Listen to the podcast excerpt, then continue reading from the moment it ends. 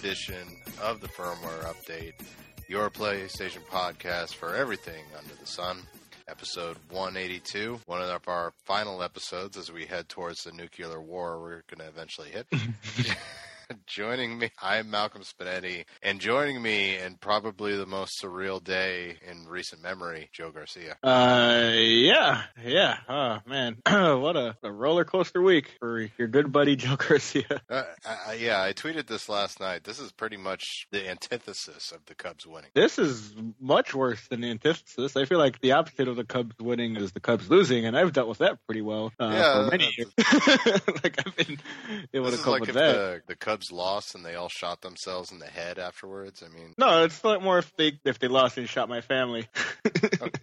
uh, folks, this is the very morning. Well, this is the morning after. Like when I went to bed because you know my wife had a job interview and she uh, wanted to get some rest. So at the time uh, that I went to bed, it was like a six point difference. And when I woke up, uh, well, as the old saying goes, history has been made, and Trump has defeated Hillary Clinton. Trump, the if we lived in Game of Thrones, he would be Joffrey, is now going to be the fucking president, the fucking. Only he doesn't have the built-in excuse of being a fucking twelve-year-old child. He's a seventy-year-old man. I would argue that he is a 12 year old child. oh my god. This uh this is going to go down in history this election, I tell you. Uh, like I'm still in shock that it came to this. Like if you go back and just watch like all the major beats of uh Trump's campaign, I would swear to god it felt like he was trying to lose. You bas- yeah, basically. It's like uh, it was like the producers. Do you ever see that movie? No. It, it was this movie where basically they were these two producers are trying to make this movie to intentionally fail so they could get their money back through some loophole. And they basically purposely made it the most distasteful, awful Broadway show to sit from, but it got rave reviews and everybody kept coming to it. And they kept trying to make it a failure, but people kept c- clamoring and like, "Oh, this is great. This is great." This is Trump's campaign in a nutshell. Oh man. Um yeah, I mean, I uh, I don't even know what to say cuz I mean, I mean for one, I've got actually a lot of things to say, but I'm not sure how much of that I want to get out on this PlayStation podcast. Um, I, I, know it's fun. I was expecting to come on the show. We would talk. We would talk about how good Doctor Strange was, how awesome it was uh, to see the Cubs win, and, which we will get to, and of course a, a little experience I had that I was I wanted to share with them. But then we wake up to this fucking punch to the gut right here. Uh, I got to tell you, Joe. If anything, I, I kind of blame this on the Democrats. Like I blame this on a lot of people, including yes, the Democrats for sure. The Dem, I mean the Democrat. Uh, Why would is, you? No, this this this this this is a whole hour. I This is a whole hour I could go on. Uh, and honestly, I'd rather. Not. um, I, I, got. I, I totally hear you on this, and I know it, the last thing you tuned in to listen here, folks, is our political rants. But I, I will say this for those of you that are out there. Some of you are probably scared. Some of you are really nervous. Just so you know, you're you're not alone on this at all. Yes, but yes, yes, that's because it's it's it. I mean, I mean, we we've made some fun of, of my trips to El Salvador. The um, images of a quaint little village where, where where where cattle just walk through the village streets and and this and that. We all made fun of it. It was fine. Uh, but you know, like before I was even born, my mom fled that country in '83 in the midst of a very brutal civil war, uh, with leaving behind my older brother and sister who were seven and, and eleven at the time. Uh, and you know, like you, she basically lived what would be what for me would be if I would have played in a video game would be a very annoying fucking stealth mission in which that I would fail it repeatedly because I'd be murdered so fast and easy. But I mean, somehow she was able to like dodge like fucking roving helicopters that were shooting people on sight uh, in case there were fucking rebel guerrillas. Uh,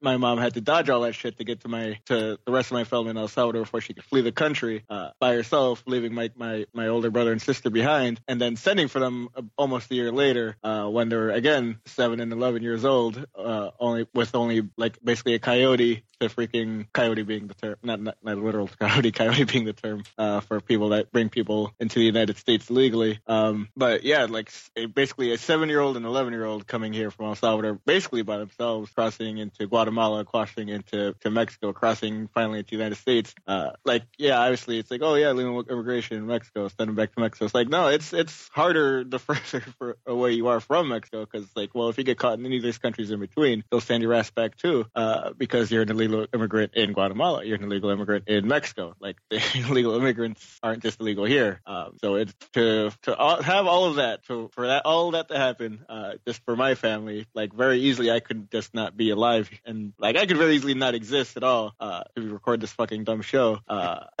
Hey, and then our show out of it. and then for all of this to fucking happen, it's like I have like for a candidate who's so openly and vehemently like fucking rails against the immigrant population of of let's say a certain skin color, because I'm sure I'm sure like European immigrants will be just fine, but like uh, you know Hispanic or or otherwise like you know Arab immigrants, um, it's worrisome. It like to rail against the people who fought so hard to just come here to build a better life for themselves and treat them like fucking the actual scum of the earth is both terrifying and infuriating for, for very many reasons for me personally. Yeah, uh, like for instance, I woke up this morning, and uh, before I even saw what happened, uh, my my uh, I, I've talked about it on the show, but I of when I say my ma, I mean my semi-adoptive mother. I haven't talked to my biological mom in decades, but my uh, my ma messaged me on Facebook, and she was scared for me because uh, I am a legal I'm a legal resident. I have a green card. I'm good to go. I pay taxes, all of that. However, with this idiot in charge,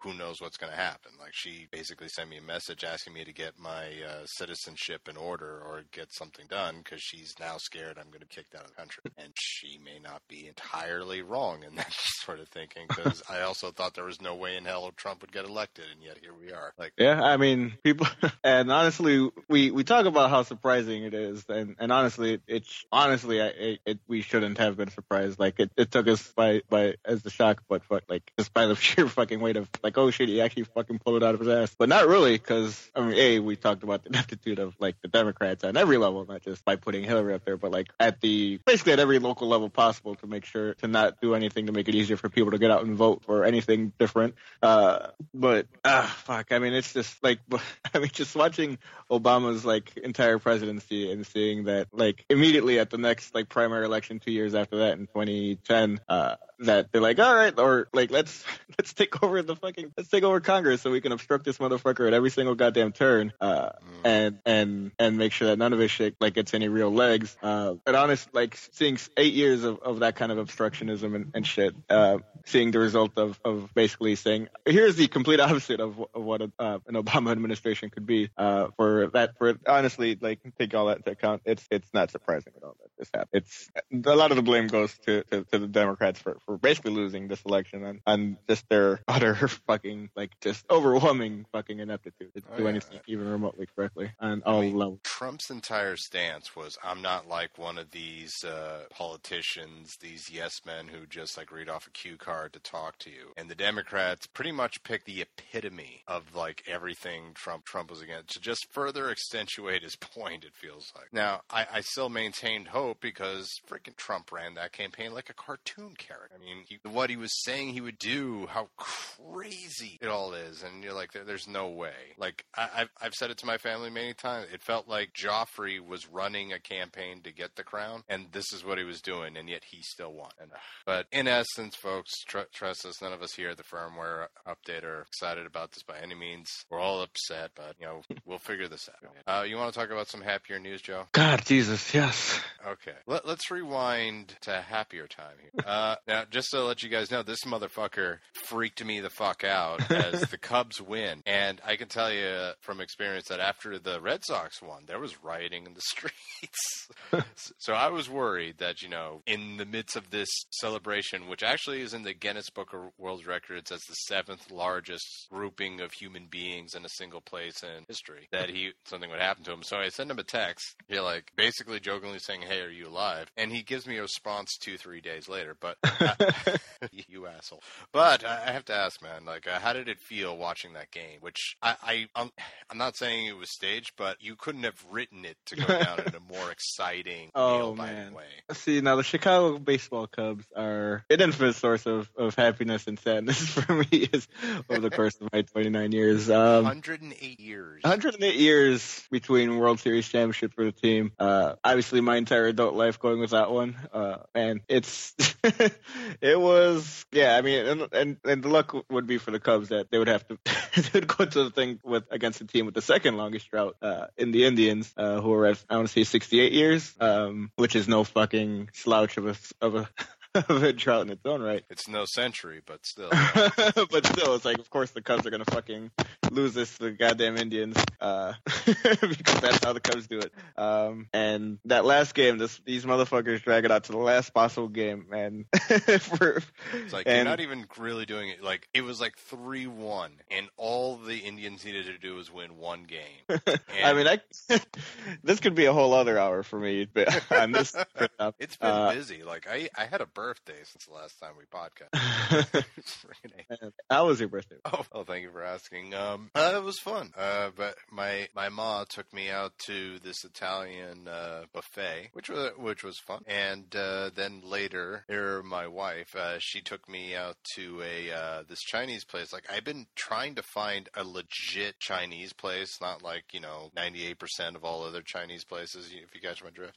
and we found one. It's this place called Red Dragon, which I know sounds like a generic Chinese place, but it's like real. It was real gourmet. I had like the juiciest deep fried uh, chicken I've ever tasted in my life. It was magnificent. and uh, admittingly, like I like to get presents on my birthday. Excuse me, I'm a child, but you know I grew up for a good chunk of the my time growing up without any gifts. Like my gifts would be like a 12 pack of record of blank tapes to record TV shows. That was my gift. So I like gifts, and it, it took some whining on my part. My, my wife got me a gardening kit for like uh, stuff for the kitchen, which I would really be into if we had space for it, because it's this gigantic pot that you're supposed to keep indoors, and we don't have any place to put it that won't get attacked by cats and what have you. So, but uh, anyway, other than that, it, it was fun, and I can't complain that much. The the best birthday gift. Don't ask me how, and this is going to make me look like an idiot, but whatever. But somewhere along the way to this birthday, I thought I was 36.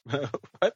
Yeah, so I, I- I forget how. I don't know what it was, but I thought I was 36 years old. And I think it was like since I was born in 80, usually whatever that year is either how old I am at you know at the end. Like as a for instance, uh, I was in 1981. I wasn't years old, but I forgot. I forgot I had to get to my birthday to that point. But I, I don't know what it was. Maybe it was like all the fact that I had three, four seizures last year. So, and uh, I just, for some reason, thought that I was 36, going on to 37. However, not too long before my birthday, I gave it a second thought and I realized, no, wait, I'm 35. I'm turning 36. It's like I got a year back, Joe. So, hey, Wow. some positive thinking. Granted, it's an extra year of this shit that we just walked into, but hey, what, what but yeah, thanks thanks for asking. I, I had a I had a good time. My, my uh, family in this area to, took a nice care of me. So, Huh. all right. So once okay. So going back on track, Cubs come back from a three to one game deficit. Come back to tie it all up. They proceed to have the game, and at first, I believe they had a commanding lead. They were like five five one in the Cubs' favor. And uh, I go back to watching Raw or whatever wrestling was on there. Like, I don't have TV, so I basically just watch. Then I go back and check. The, those jerk Indians tied it up. so and then they go into the last inning. It's a nail biter. We're waiting to see if somebody scores. No one does. So we're going to extra innings. But before we can go into those goddamn innings, it starts to rain.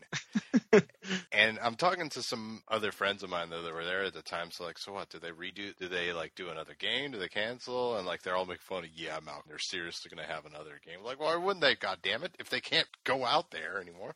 So we wait for like what was it, 30 minutes, an hour. 20 minutes. Well, it felt like an hour, but uh, yes, it did. so we have this game. So we have that final inning, and I, I, at this point, I wasn't watching, but I was watching like Facebook, and it was like all these these posts of people all over Chicago, people gathered outside of Wrigley Field, watching inside and outside of a bar. People, like people all over. Like they made a really nice Budweiser commercial out of it. I know that sounds terrible, but they, did, they did make a really sweet uh, Budweiser commercial with Harry Caray too. Who, Uh. he's he's not alive anymore, is he? No, he's been dead for 19 years, sir. Uh, it's a shame. Well, I'm, he lo- he was watching this and and long story short, and spoilers, the Cubs pull it out, and then the world is just. It, it was like, like I said, if I was, they're probably going to make a movie out of this, Joe. It's just so well written, and it was like the biggest celebration. Like every CM, I was CM Punk had lost his mind on Twitter. All my friends from Chicago, Joe especially, that it was just a, a real big moment for happiness. At least as far as I see, how were you, what emotions were going through your head, Joe? well, it honestly really was, a,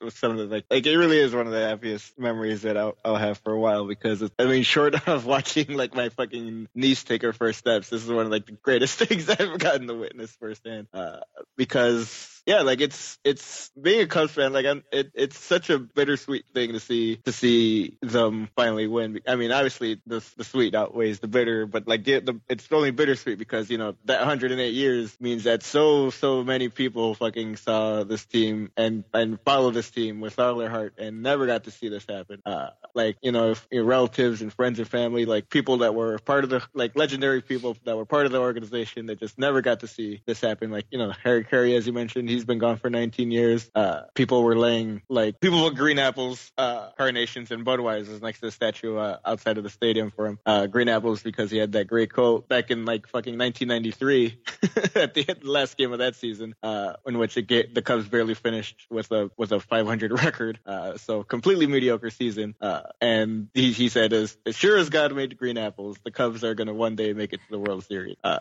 and it might be sooner than you think. And that was in 1993, which was five years before he died. Uh, and we definitely did not make it back to the World Series before that happened, before he saw that. Uh, I mean, this is the first time they made it to the World Series in, in since, you know, 1940 fucking five. Uh, so it's been a while just to see that happen. Uh, and yeah, like, you know, losing so many like legendary players that, that, that, that, that you know, love this team with, with all of their heart. Like, you know, Ernie Banks, one of the greatest hitters, uh, that we've ever had. Uh, Ron Santo, who was a broadcaster as well, uh, who loved the team probably more than I've seen anyone love anything. and, you know, he passed away a few years ago as well. So like, it's, it's, it's, it's, it's really strange to, to finally win. And it, it's, yeah, like I just wish that so many people were, were here to, to see this because it's, it was so great. Um, like people even started taking like colored chalk and started writing on the outside walls of the, of the, of the stadium, writing down the names of, of the people that they wish would, could, would be able to see, you know, like relatives that have passed and friends that have passed. And it's it's it's it's very emotional. Like I'm not gonna pretend that you know like it's that being a Cubs fan makes you like a higher being or something like that. That makes you understand this weird suffering. Like this gives you a sense of suffering or loyalty or anything like that. But it's like it really is unique unto itself. And yeah, it's yeah seeing this finally happen. It, it's I can't yeah it's great. Oh man! By the way, hey, so I'm really happy for you on that front. Uh, definitely enjoy this year before the next season, just to be able to say you're a champion, so to speak. By the way, I can't tell you how many times I say with friends that I, I hope the Cubs win the belt. They- keeping wrestling in my head, even though they did get WWE title belts sent to the whole team. Yeah, well just Uh, the one. Just the one? Oh, that's lame. You- You only send one. Those are four hundred dollar belts, man. They're gonna they're not gonna send twenty. They make them. They're three hundred dollars though. like, imagine the parade where they're all wearing the WWE title on their waist. Oh, be Yeah. Well, National League MVP candidate Kris Bryant wore it the entire time during the parade. I, I would too. Especially like they got to make a make it where you can like cus- get customized medallions on, but like the Cubs did. But anyway, so moving on from that moment of joy, let's go to a small little nugget of joy. Uh, did you see the Doctor Strange movie? I did not. I have Oh, not yet. well, let, let, me uh, put. I'll, I'll say this. Mm, I This weekend was very busy for me. Apparent. Uh, Between the, we had the Cubs parade on on Friday. On Saturday, I had to do basically all the laundry in the world because I was I basically didn't do a damn thing to clean up any part of my apartment the entire time the Cubs were in the World Series because I was just too damn nervous the entire week, basically to do anything besides bite my nails in front of the TV. Uh, so I did basically my laundry all fucking day and cleaned up my apartment all day. And then Sunday, uh, I actually did a stair climb on the Sears Tower. I climbed 103 fucking stories up uh, for charity that's awesome. and But it, it was very Well, just uh, to let you know, and uh, I won't go into spoilers, of course, but uh, just a small review. Uh, Marvel did it again. They made another movie, which was they, they, they did it. They made another movie. God damn. Another another Good good, movie. Thank you, little son of a bitch. But it, but they made a fantastic and fun movie. They int- they made a character who previously I could give two shits about, and I now really is now one of my favorite characters. Like Benedict Cumberbatch did an absolutely phenomenal job, Doctor Strange. Absolutely phenomenal.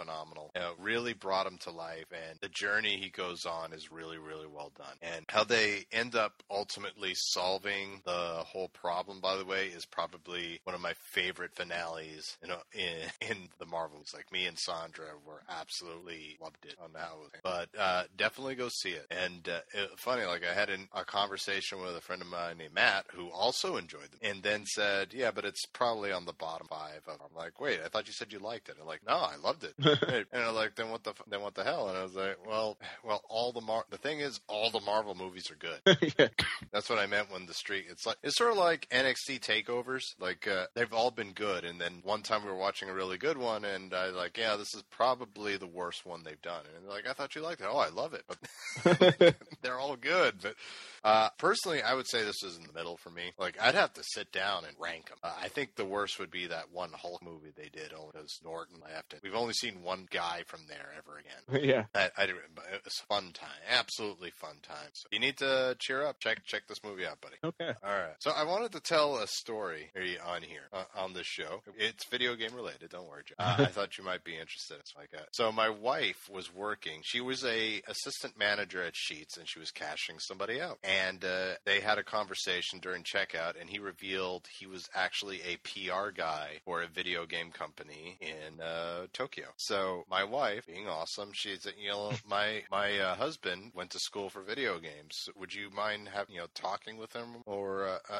you know giving him some advice? And she's like, yeah, and gave her his email address. And eventually, I wrote him back, and we actually met at Starbucks, as you do, and uh, had a fun little conversation. Like for those of you who don't know, I went to uh, college at Southern New Hampshire University. By the way, don't go there, as you you'll understand in a bit. But if you if you learn one thing from this story, don't go to Southern New Hampshire, Hampshire University. Just throw that. out okay. because I went for video for game design with the hopes of getting into the game industry. And pretty much halfway through my final year there is when my my advisor and teachers tell me, "Oh, uh, you shouldn't bother." And that's why, because the apparent thing is, I never got into the whole coding aspect of uh, the game industry, and they all told me, you know, like I tried, but I was never good at it. I could never get it for whatever reason. And the way, the thing they told me was, if you're not good at it, then you're not going to be able to make it at all because everybody does coding. Even everybody in, in there does coding of some kind, and you, you don't know how to do it, then no one's going to hire you. Which ultimately led me to try my hand at becoming a writer, later at you know or journalism. And as I started to getting in do this podcast because I figured, well, if I can't do it, I can't do it. So I I send this guy an email, and to which he's like, "Hey, uh, yeah, yeah, let's meet." And his name was uh, Dakota Murray, and uh, guess which studio he's a PR agent for? Which is that? Uh, a little indie company called From Software. All right. More appropriately, Namco Bandai, and they have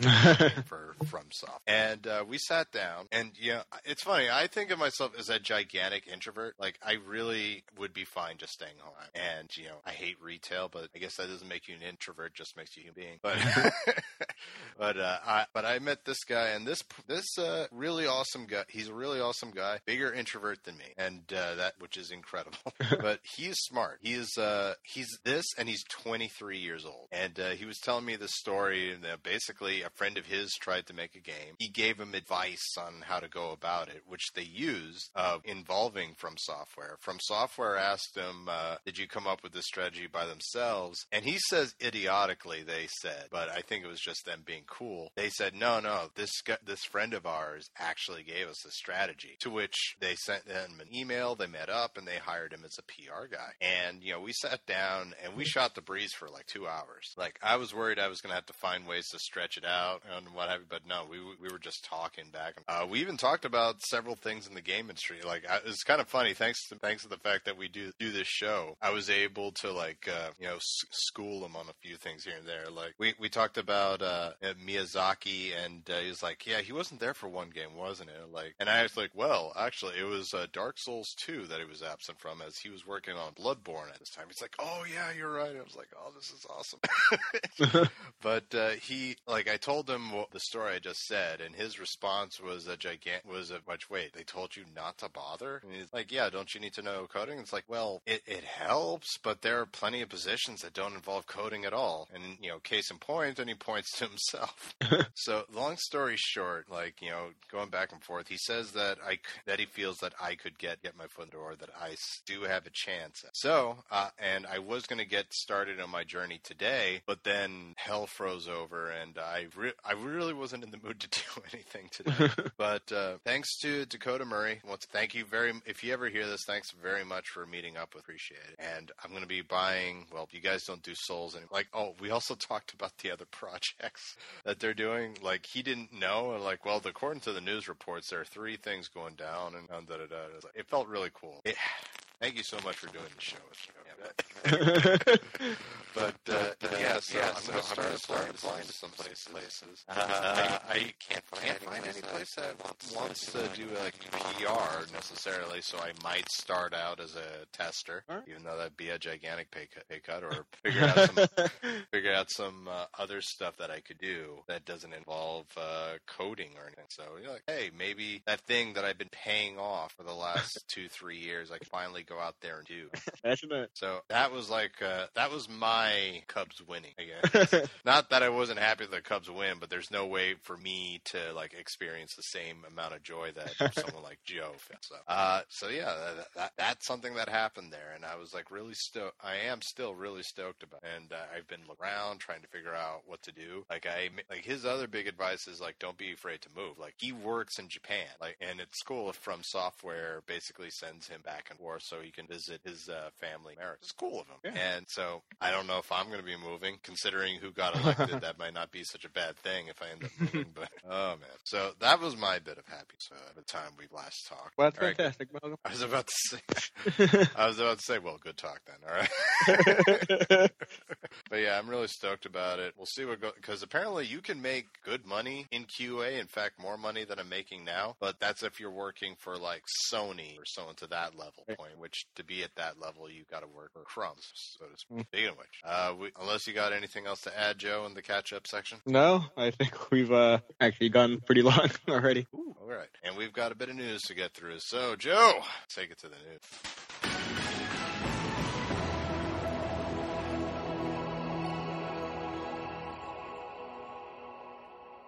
And welcome to the news. And our first bit of news here Donald Trump has outlawed video games. God damn it. Right. uh, uh, don't even joke, man. Fucking fascist of shit. Oh, he's not good. Badness, not goodness. That's for sure. Uh. All right, Joe, for real. What happened? All right. Well, the good news is that a couple of days ago was uh, November seventh, and November seventh uh, is a special date in in the Mass Effect fandom because that, that is N7 Day, uh, which they just kind of it's a made up fake holiday for the video game, but N7 basically being the the, the insignia that, that Commander Shepard wears on his chest. So they're like, hey, November seventh, that's our Mass Effect Day. So and and this day, this past N7 Day, uh, Bioware released uh, some information, not well, not much more information, but just enough to get people uh, really gearing up for the release of Mass Effect Andromeda Uh, who could forget uh, the famous ship from uh, Mass Effect, the November? in November. it's the Norman, folks. Calm down. I know. uh, yeah, so we finally got a trailer that was like not just them exploring a cave to for a, a freaking tech test, for Christ's sake. yeah, like here's some jumping. Cool. Jumping, shooting guns. All right. It's like, hey, it's a thing that looks like that blue, from like the blue alien from the first game. What was her name? Tara, Tiara, yeah, Tiara. Yes, Leah. Tiara. Liara. God damn it. Liara. Thank you. Motherfuck. You Tiara. in your hair. Uh, So, Joe, you're a giganto fan of the Mass Effect series, as was about 93% of the population. Uh, what what did you think of this trailer? Did it make you happy? Um, well, I mean, it wasn't really. It was more of a cinematic trailer than a gameplay trailer. Uh, like there was the tiniest bit of gameplay in there, but it was mostly just kind of uh, kind of setting up what the actual story is behind uh, behind the game. Uh, before, like all you had to go on was the name Andromeda, and and I was saying it's going to take place in Andromeda Galaxy instead of the Milky Way. But that, and that was kind of it. Uh, that was pretty much the extent of what we knew about the game. But like with this cinematic trailer, um, basically it, they they launch what they call the Andromeda Initiative in the Mass Effect universe. I'm guessing uh, following the events of the Mass Effect trilogy, uh, mankind. Like I'm not sure exactly which of the three Mass Effect three endings uh, they decide is is is true canon, but I guess we'll find out a little bit later. But following those events, uh, in which basically the entire Milky Way galaxy was kind of fucking turned on its ear, uh, basically all the sentient life in the Milky Way was like, well, we should probably leave this fucked up galaxy for another one. Uh, and they launched what they call the Andromeda Initiative, in which uh, basically they load up a bunch of uh, ships uh, with individual species. Like this is the human ship, this is the Turian ship, and it, and et cetera, et cetera. And they're like, let's point it at the Andromeda Galaxy. We'll put we'll put all the people on board in cryosleep for 600 years, and when you wake up, you'll be in a hole in a brave new world, and let's see what fucking happens. And that's kind of that's kind of the gist uh, of the story. Uh, basically, it's like, all right, we're gonna gotta colonize a whole different galaxy to see if uh, maybe this time giant fucking murder bots won't come and wipe off all the fucking life in the galaxy every 10,000 years, like they did in the Milky Way. That the was fun. Reapers were called murder bots. I think more people would have jumped up. Stop the murder. Oh man, but yeah, that's it's um yeah, like I'm I'm interested in that hook, and I'm just kind of interested to see what what uh what gameplay stuff is going because even though they didn't show gameplay yet, they they promised a pretty big blowout of uh, gameplay stuff uh, in the upcoming Game Awards. If you remember the, the former video game, the Spike Video Game Awards, I guess they're not just the Game Awards if I remember correctly. Oh, the, Uh, the Jeff Keighley joint? Yeah, the, whatever the Jeff Keighley thing is at the end of the year in December, uh, that's where they're gonna have much more gameplay stuff to show off. Was Uh, it with Joel McHale that was the really awkward one? Yes, Joel McHale was there for that one year where uh, Oh, Reggie Fils-Aimé, come back. where Reggie Fils-Aimé, where Reggie Fils-Aimé is like, "Hey, check out my cool Metroid button or pin, or pin," and everyone's like, uh, "You want to make me make one of those games again?" And he's like, "Nah."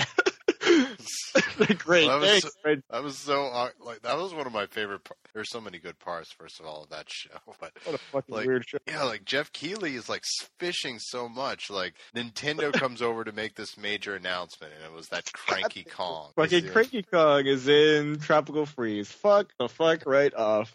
And even Jeff Keighley, you could tell he was thinking that. It's like, no, come on, there's got to be another announcement. And Are know you sure is the- there wasn't something else that I that you told me was gonna be a big deal? No, this is it. Good old CK, Cranky Kong. It's like, I know she got a Metroid pin. It's like, yeah, Metroid's a great game. Like, yeah. What about it? then?" And like no nothing. I just really like the pixel art. Fuck. uh, But, uh, under his breath, he's saying like, "This is why you're in third, right?" asshole." Oh my god, still makes me mad just thinking about that because I love Metroid so much. Yep. And then all that time, what did we get? Federation Force. god damn. We've had more Kid Icarus games than we've had Metroid games in the last couple of years. oh man! Uh, But, uh, so, so, are you excited for VGXs now? Um, well, I'm excited to hear more about you know Mass Effect, but I mean, again, that only just lends to to how much of a farce that show is as far as being an award show. It's like, could you imagine? Oh, it's never good. Oh, it's never good. But I mean, like, could you imagine like the Oscars and the Emmys being like, and now some trailers for shit coming out next year? It's like, get the fuck out of my face. There's Like- only been like one real bright spot in the VGXs, and that was that time Jeff Keighley told Konami to go fuck themselves for not allowing Hideo Kojima to get the award. Yeah. I appreciated that. That was awesome. Oh, but the rest man. of the time, it's like questionable asterisks winner given this award. You know. But uh, yeah, a couple more little tidbits here for for information here. Uh, I guess they said that loyalty missions are coming back to Mass Effect uh, Andromeda. They were they've only been in Mass Effect 2, but they were such a great part of uh, they're they're a very important part of kind of building your relationship with uh, with your party members and and were a big reason as to why those characters are so likable because you got to see exactly what made them tick. Uh, so it'd be cool to, to be able to do that again with Andromeda because that didn't really they didn't bring those back for Mass Effect 3 because it was basically just a race to the finish line. It's like oh shit they're here the Reapers are here uh, no time to go back and fucking fix the relationship with your dad because otherwise, because we don't go now, we'll, your dad will be dead and so will everybody else. it's like okay, um, but yeah, it, I I like the loyalty missions. So I'm glad that those are coming back. Um, and I guess they're finally aiming for for sometime in the spring of 2017. I don't know if they actually said that before. Uh, I think they just said Q1, but I, and I guess spring would be the same thing. It's nice to hear something more specific. Thank you. Right. Mass Effect. Ooh. Yeah. All right. so what? So what else happened this uh, while we were away? Let's see here. Um, let's see. This past weekend was also BlizzardCon, Malcolm. I've heard of it. Yeah, that's a thing. Con. Yeah, that's a thing. Um, Blizzard being, of course, a very uh, respectable, uh, let's say, well-regarded publishing house. Now, before we go go into BlizzCon, and I remember leading up to uh, the event, there was uh, some hysteria going on, or some theories going on, based on like this little gift set that Blizzard was giving people coming to the show, where it was essentially a very awesome dice bag. Except there was a uh, tricks pair of dice where each time you rolled it, you got the uh, you got a four, then uh, you got which essentially, uh, and then it would eventually spell out the date of BlizzCon. So people were assuming the four stood for Diablo, as you know the dice were red and black, and that sort of goes with, with Diablo's theme. Now there was a Diablo announcement, but it was not four, was Joe? It was not. Um, not to say that it was bad at all, because the stuff coming out for Diablo 3 is actually super cool. Um, yes, I would definitely agree.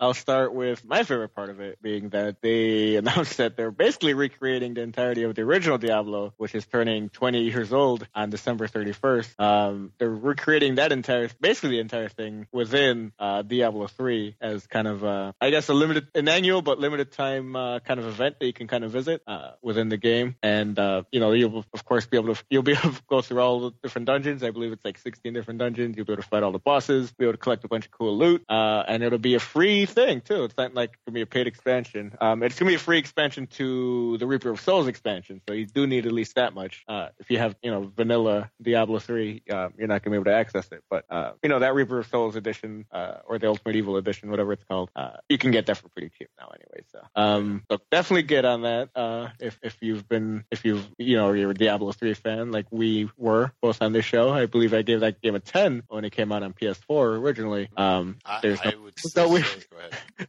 no way for me to verify that since the review and the since the site is fucking been nuked from all existence. Um, but uh, yeah, very good. Uh, yeah, I, I would argue that I, I still am a, uh Diablo 3 mark. Uh, in fact, I would go on to say that out of all the games that are on my PS4s right now, there are two that will never be deleted off there, there for whatever reason. One of which is PT because of the Because he can't do it. I know I can't. Couldn't do it if you wanted to. and two is Diablo 3 because that is a game I can just come back to at any time and it's like a good friend. It play it's still a blast to play even though I've like maxed out my monk Cantoro who I'm I'm now playing on the hardest difficulty with right now so I'm getting like some really decent armor and and uh, yeah I'm really stoked cuz Diablo that was my very first uh, you know real PC game. I would go on there and even play the online multiplayer, you know, help people that were literally stuck in dungeons. Like I was patrolling a dungeon and I, and I bumped into another player who was like, hiding from all the enemies, and I actually helped her out. I gave her a bow and arrow. I uh, gave her some tips in the game. It was the first time I actually felt like a hero in a in a game. I have to say, it was, it was great. and uh, yeah, I just had uh, ha- have a lot of great memories, a lot, some bad ones too. Which maybe uh, if we ever do a show about like terrible multiplayer experiences, I'll tell. Uh, yeah, I, I'm really excited about this. Uh, it's a shame it's only for a limited time, but uh, Yeah, I mean, but it would be a thing that recurs, I guess, every year for free at that. So, like, it's it's basically an excuse to get in there and get some exclusive loot uh, every now and every now and then. Um, but what's cool too is that you know, besides they're not like recreating it with like you know the modern graphics. They're actually it's being closer to approximating what the game originally looked like. Uh, it's gonna have like a pixelated look. Uh, you're gonna be able to move in eight directions uh, like you could on the keyboard uh, back in the day. Uh, so it's it's a lot of neat touches uh, that I think are gonna be worthwhile. Um, it'll really spice things up too for, for people who've played a lot of Diablo 3. Um, very exciting stuff. I think it's super. Now, Jode, is it enough to get it back into the tournament the next year? No, that doesn't work. Oh, I miss I miss that reoccurring theme. Dia- Dia- Diablo found a way to get into the tournament three years in a row. It's great. That's ludicrous. As much as I love that game, that's fucking ludicrous. the best salesman job I've ever done right there. Like getting Joe to like, all right, it's in.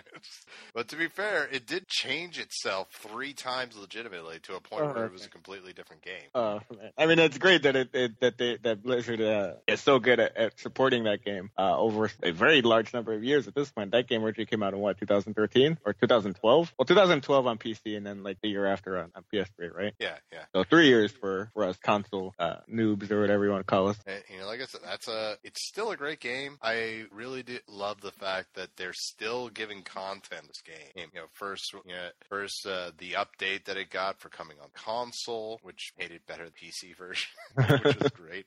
Uh, then we got the whole Reaper of Souls expansion, and uh, now we have this. And Joe, what, what else did they announce for the? They also announced that they're bringing back the Necromancer class, uh, which is uh, which was actually absent from Diablo from Diablo 3. Um, I, I guess it was a class in Diablo 2.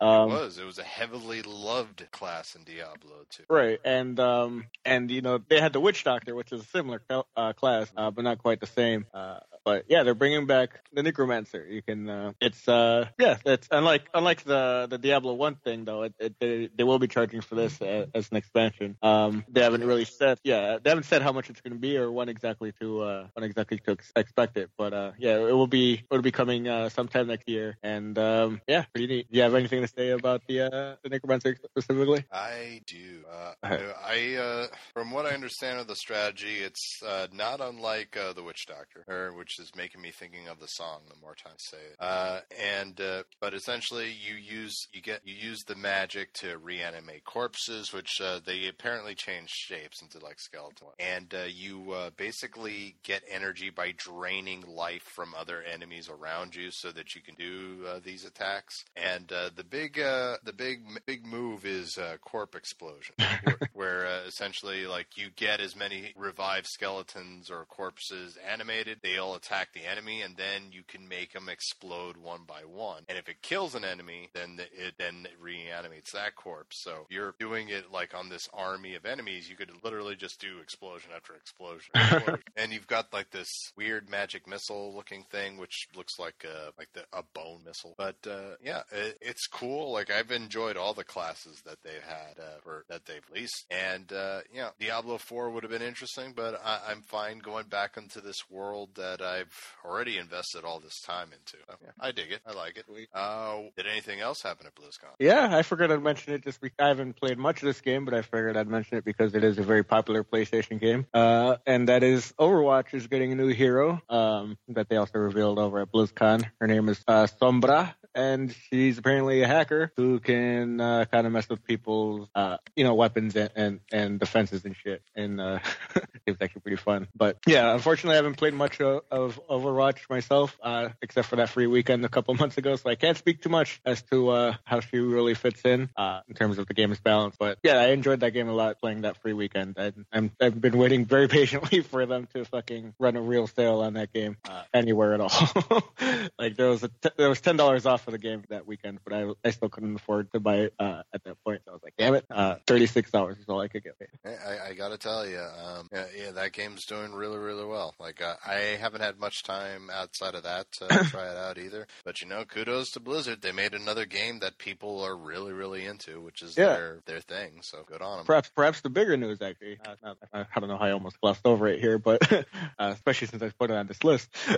uh, but uh, yeah, they actually are launching a, an Overwatch League. Uh, what they also announced at BlizzCon. Um, you know, esports obviously are a very big thing right now in the in the in the realm of video games. But you know, um, Blizzard is doing something pretty different with uh, with Overwatch um, in that it'll be closer to like a regular sports league uh, rather than kind of like a collection of, of teams. Like in that, yeah, like the it'll be it'll be curated by Blizzard, uh, and the teams will be like location specific rather than just like here's ten dudes that are sponsored by Razer or whatever the fuck. Uh, it'll be like teams in like actual cities. Like here's the LA team, uh, here's the New York team, or you know whatever the hell. Um, and for me, I think that's a little bit more interesting than just uh, a team that's basically owned by a sponsor, uh, because it gives people I don't know, feels feels more real that way for me. I don't, I don't know if that that's fair enough for me to really say out loud, but that's the way I feel. Damn it. Um, uh, yeah, and on top of that, instead of like uh, you know in esports, a lot of the way people get paid, besides you know sponsorship, is they get paid basically through prize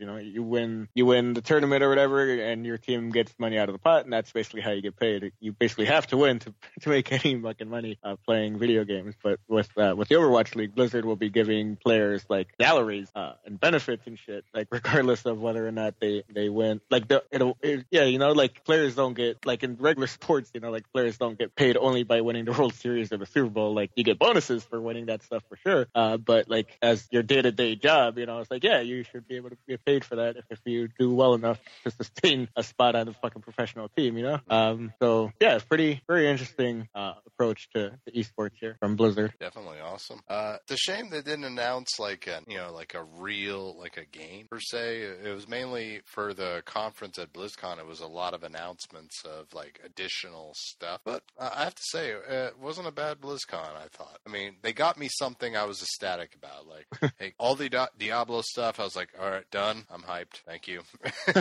as awesome as Diablo Four would have been, but you know, considering how long it took them to make Diablo Three. yeah, I, I wouldn't hold my breath for that. Like they're still putting out updates for Diablo 2 for fuck's sake, like stability updates. like whenever a new operating system comes out or or like drivers come out, graphics cards like, well, time to update Diablo 2, a game that came out like in 2000 fucking one or whatever the fuck. Yeah, the, the Blizzard fans are already killing me. Like uh, there there are a few places that were interviewing people at BlizzCon as they had the chance to play with the Necromancer or the Diablo 1 remaster essentially. And like I would say half of them were already whining. It was alright, but I wish they would remake remake Diablo 2. It was like, fuck you. Come on. yeah. Also, can you believe that game's 20 years old almost? Fuck. Jesus, Jesus Christ. Like they want you to play this shit now. They're not going to like go through the effort of giving you a remaster of a game that's like 20 years old because they'd wanna have play- to support it and shit. Yeah, like if, and they do support Diablo 2. I just said that. It's like just go play Diablo 2 if you want Diablo 2. They they are supporting that. They still put those fucking updates up that game. Yeah, well, see, I don't. it's not like fucking fans do it sometimes. Like like oh like fucking oh like EA stopped supporting Battlefield fucking what twenty let's say Battlefield twenty one forty two. They probably stopped supporting that game like nine years ago. Uh, and fans still put out updates for that because fans care and they want to play that game still. But like yeah, fucking Blizzard, they're like no we'll do the updates ourselves for Diablo two, a game that came out so fucking long ago. I don't remember when. I mean, in a in a sense, it's like actually pretty cool of them that they're like Yes. going that far. But mm, like once again, like remake Diablo two. Like, have you ever played Diablo two? I have not, but I've heard that it is excellent. It is, but it's not really something you can jump into. Like everything is sto- so strategic. Like you have like like uh, these stats where you can assign points to as you level up, and if you don't know how to level up the, your class so it can be used effectively, it can be a gigantic pain in the ass because there is no reset the points and do go over. If you misspend a point, you're fucked.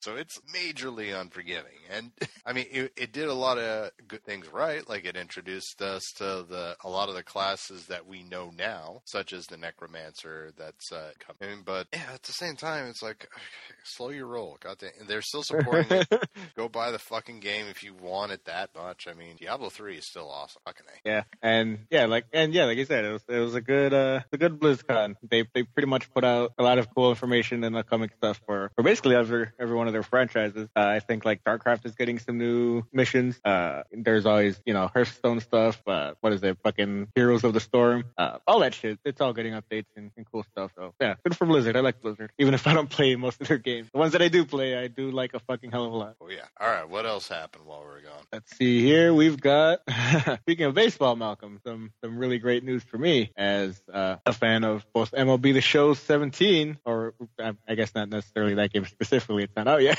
but uh, MLB The Show as a franchise, and one Ken Griffey Jr., uh, who is gracing the cover of MLB 17. uh, like I don't know, like eight years after he retired.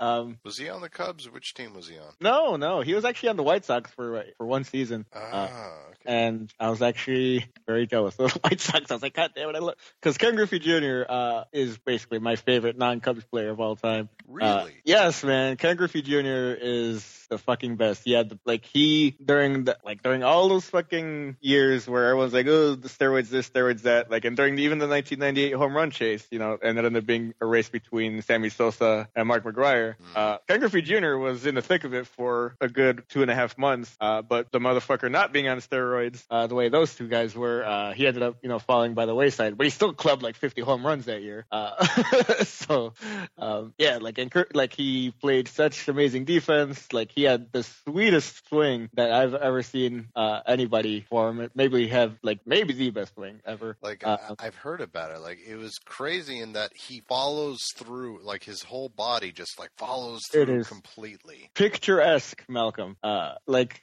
like he's got his own line of Nikes, um, where much like the Jordan logo is like him, like, where the Jordan logo is him doing the, the that dunk from the free throw line. His logo is him just fucking swinging a bat and the little the little uh, line kind of like following the loop, and it's, ah, it's so good. The best swing I've ever. Um, and on top of that, he's in my he's featured in my favorite episode of The Simpsons ever. Uh, yes, the baseball episode, the base the softball episode. Excuse me. episode where, where fucking Mr. Burns hires a team of ringers, uh, basically all stars from, from across Major League Baseball in 1993. There's uh, so many great quotes in that episode. including one Ken Griffey Jr., uh, who ends up who ends up falling off the roster due to gigantism. grows addicted to Mr. Burns' brain and nerve tonics. You're Darryl Strawberry. Yes. You're one of the best players of all time. Yes. Are you better than me? Well, I've never seen you play, but yes. what I love too is when when uh, when he collects all the ringers and puts them through a tryout, and, and Mr. Burns uh, puts up the lineup as to as to who's uh, who's on the team, and obviously all the ringers make the team, but Homer's too nervous to look at the at the lineup, so he asks Roger Clemens. He's like he's like, oh no, Roger, I'm too nervous. Did I make the team? He's like, you sure did, kid. And he's like, woohoo. He's like, wait a minute, is your name Ken Griffey Jr.? no. oh, then no. That was, it's, oh man, that line is so great for so many reasons. Mr. Burns, with all these guys, you don't need us anymore. Well, duh.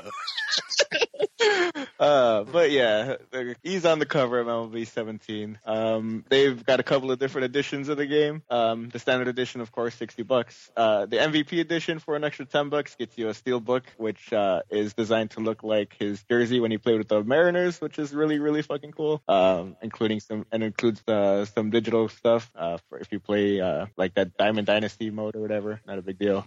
If you want to spring for the Mega, the Hall of Fame edition for 100 bucks, you get all of that plus a baseball, oh, damn, a baseball cap, uh, and some extra uh, digital stuff. So I don't know if I, I'll spring for the 100 bucks because the hat doesn't really look very good, to be perfectly honest. Uh, like it's just a really goofy looking snapback with a very giant MLB logo. Like it, I don't know, they could have done something better with that. Um, I think I'll just spring for the for the MVP edition for an extra 10 bucks and get that steel book. Uh, There you go. but- I'm imagining that scene where the kids are making fun of Darryl Strawberry, and they're like, "Oh, don't worry, mom. It just rolls right off their back." Meanwhile, Darryl Strawberry's crying in the field. wipes away a single tear.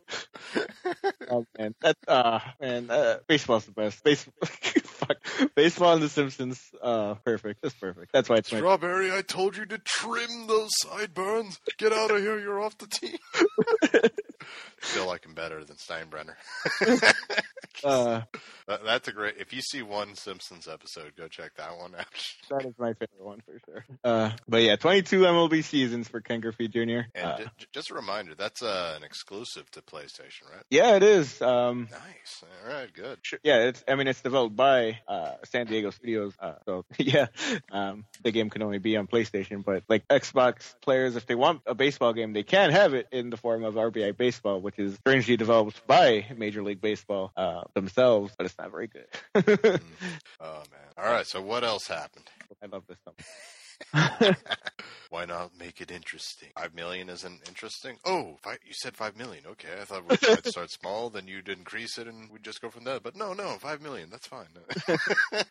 Uh, All you do with your money, Mister Burns? Oh, I don't know. Just throw it on the pile, I guess. Oh my god, uh, I could quote that for an hour. Goddamn.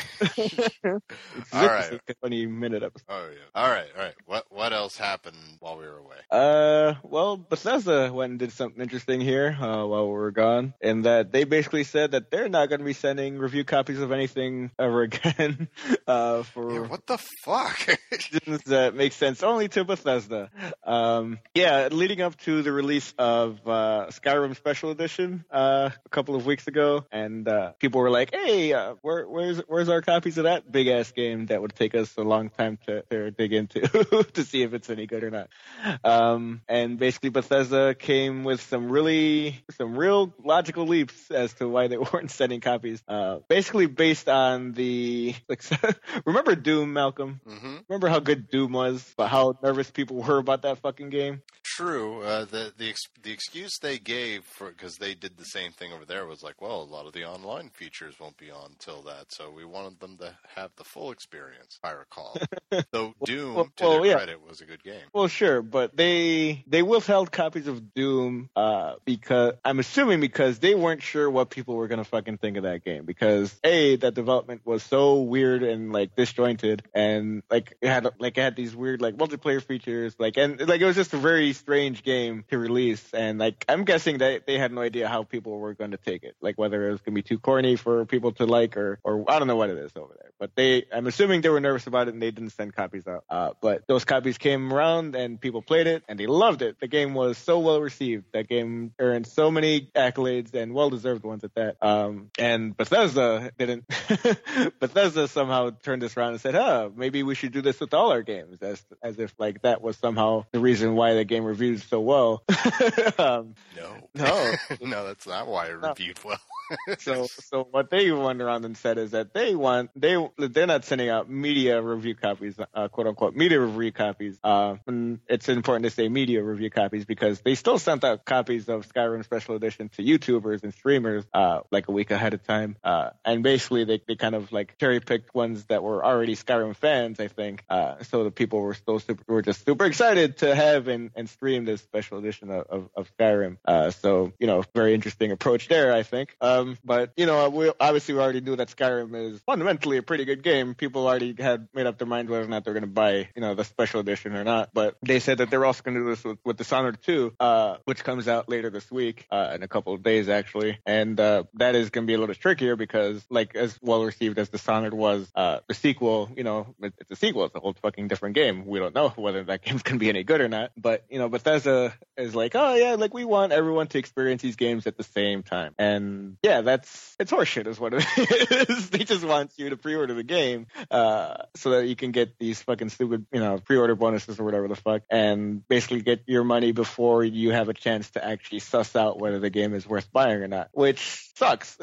I mean it's their right to do it but i think it sucks a lot. Yeah. uh, it only serves their interests not yours as the player even though they're trying to make spin it that way as like oh we want people to experience it at the same time. It's like fuck you Like uh, I completely agree with you. Like to give a more recent example, Mafia Three did a pretty much the same thing. And the thing that you know, like, well, fantastic. Doom was an exception to the rule, but typically when we're given this, it means that the game is either really bad or it's uh, lacking in quite a few areas, which turned out to be the case with Mafia Three, where it had great story and characters, but it was overall a very repetitive, boring, and Buggy. had in yeah, buggy. It had terrible lighting, god, and transitions too, goddamn. But uh, yeah, so it was uh, insanely lacking, and the review scores reflect that. On top of that, you know, unless you're a diehard Bethesda game, I see this hurting hurting them more than anything because I don't know about you, but I like to hear what I have some reviewers that I trust that you know I'm sort of on the same wavelength on, and I tend to um, unless it's like something that's like a sure thing, like Tomb Raider or Final Fantasy. I typically, wait until, I hear what the reviews are. Like, thank God I waited for what everyone said about Mafia 3. As I said. But uh, yeah, this is really, really fishy. Like they're trying to spin doctor it, where it's like, oh, we want everything to be fair, but at the same time, like, come on, man.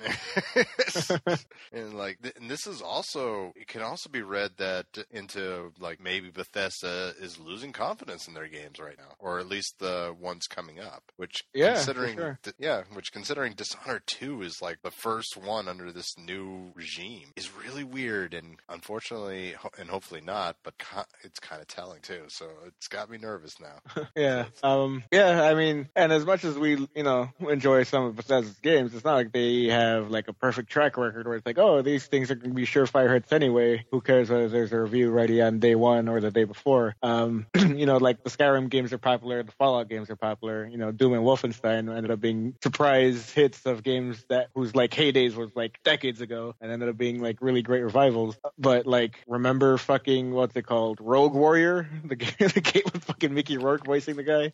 Uh, oh, I, that, as terrible as that game is, it's hysterical to watch the gameplay for it. it is, but it's like that's not a game you would uh send out a review copy of, you know, a week ahead of time, you know.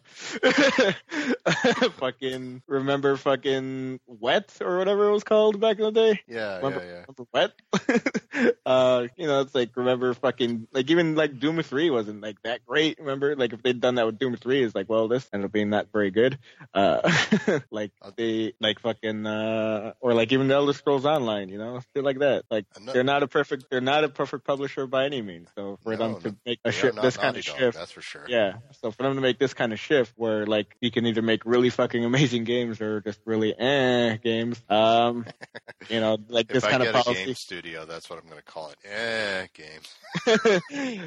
for for for a studio that can be hit or miss like this. Um, the shitty policy. On top of the, on top of that, this I, this I see pissing off reviewers in general. Like Fallout is a long ass game as it is. Imagine you, if you're writing making a review, you have to wait until release before you Yeah. can start playing through that. Like Yeah, and then you're the poor bastard stuck inside your house all weekend cramming this giant game as much as you can, uh, or and the week ahead of time. Like, oh, for a lot of people that seems like, oh, oh, poor fucking reviewer gets to play a game for 100 hours over three days. It's like, no, that actually sucks a lot because you don't get to do a whole lot besides that, like including things like eat or speak to your friends and family or fucking think about anything besides the game. Uh, because then you have to write a review on top of that, you know, or make a video or whatever it is that, or whatever format that you're, you know, discussing or dissecting this game. It's like it's a lot of fucking work to review a game, uh, especially one as fucking massive as, you know, like a Bethesda fucking RPG. Um, so yeah, like especially with uh, with like Skyrim on PS4, uh, like like I think the mod there are mods on that like at launch. Uh, I think it launched with mods or whatever, but like the mods on PS4 are less are far less substantial than they are on PC, obviously, but even on compared to the Xbox One, uh, like the file size limit for like mods on Xbox One is five gigs, uh, but it's only one gig on PS4. Uh, so yeah, like that would have been nice to know if you ahead of time before fucking you know the game's released. Feel like that. Yeah, it's really a questionable move. It feels like if Donald Trump was in charge of a freaking game studio, this would be like the first thing. You're like, no review copies until the game comes out. Oh god, I wish he was in charge of any of only a game studio. Oh God, the whole country, Joe. But uh, I I don't understand this. This this I feel is going to do more damage to their reputation than anything. And you know, Yeah. like no, I if I were them, I would change you know, reverse this immediately. Well, we'll see. They'll probably keep it in place for a while just to quote unquote save face. Yeah. Oh man. All right. What else happens? Or- let's see. Damn. uh, YouTube has added support for HDR videos across its uh, web and PlayStation apps. Hmm. Uh, yeah, uh, or yeah, ahead of the PlayStation 4 Pro launch uh, later this. Well, not even later this week. Tomorrow. uh, now that I think about it, uh, we got like fucking 40 of those things in our store. um, but yeah, they. Don't forget, Joe. You're supposed to tell me when you guys are doing a deal for Black Friday. yeah. I need to get one, Joe, before I can update.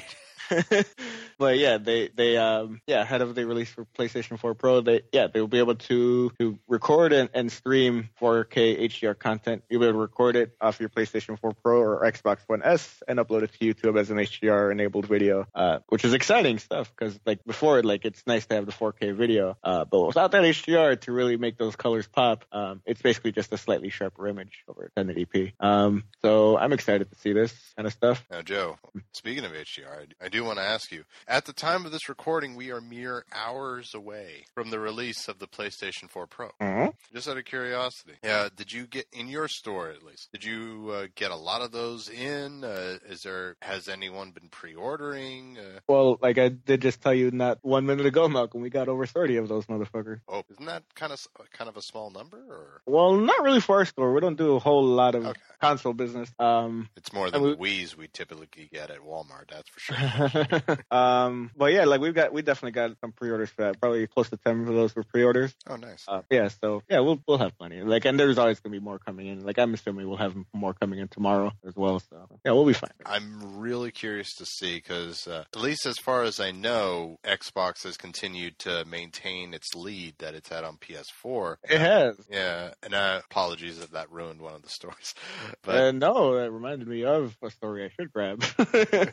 so I'm curious if it's the fact that you know people at this point have now jumped ship, or possibly have people people uh, are waiting for the PlayStation Pro before they continue buying uh, PlayStation 4s again, or is place is Sony including PlayStation VRs with those numbers? Because it could just be that people are buying that instead of buying PlayStation 4s. So I'm curious how it breaks down. Yeah, um, yeah, like um, like you said, the, the Xbox One has been the best selling console couple months in a row now, uh, a third month in a row actually. Uh, as of I, we still don't know this uh, the numbers for October, but the numbers for September, uh, that was three months in a row in which the Xbox One outsold the PS4, uh, largely on the on the strength of the Xbox One S, which for all intents and purposes is a pretty good machine, uh, especially in that it is the cheapest uh, 4K Blu-ray player that you can get on the market by a pretty decent margin.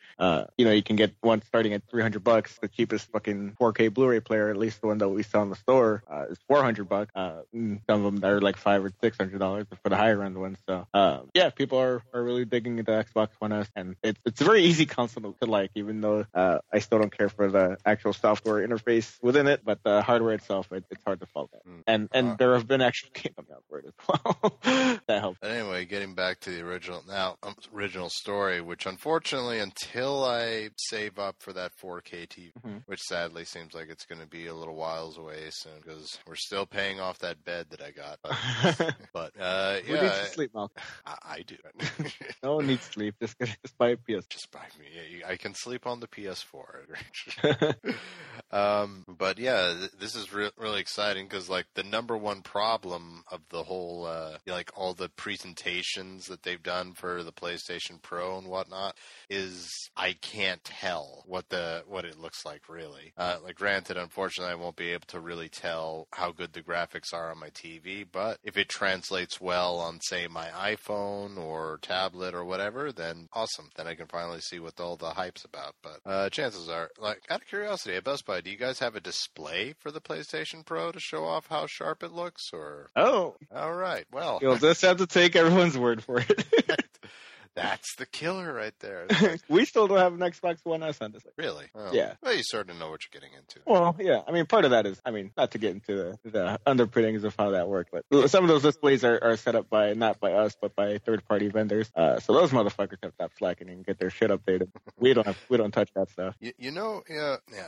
I don't know what the hell's going on, but you know what's interesting? Like, uh, I, I speaking of Microsoft, uh, I, I've heard a, a rumor going around that Gears of War Four, which as far as I can tell is a pretty kick-ass game, that's uh, Very kick game. is selling kind of softly. I don't actually know one way or another. I haven't heard any of that. I'm trying to look something up, but I've been trying to see and could have killed it.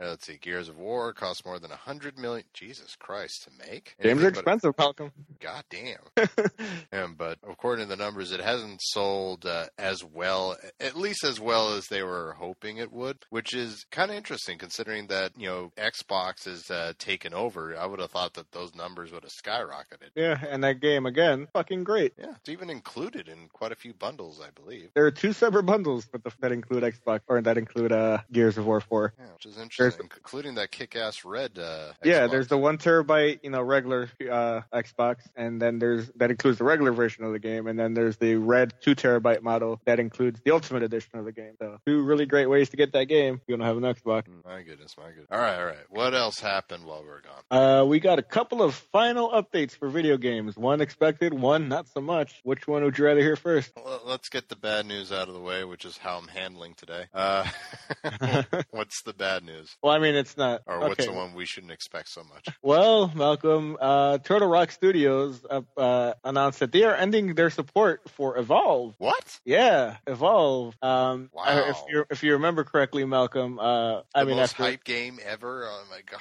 A, a very hyped game release coming out of E E3 2014, which I was uh, which I was present for. I took a gameplay demo of, and that was like probably the most exciting game for me coming out of that fucking E3. Uh, came out to basically big wet fart because because because uh, on top of the fact that if you're not playing as the monster, you're basically not going to win. Uh, but also the fact that it's like, oh, on top of that, like the first thing that they show you basically, and basically all they do show you is like, oh, buy all these skins and characters and shit. It's like, but like I already gave you sixty dollars. Give us more money.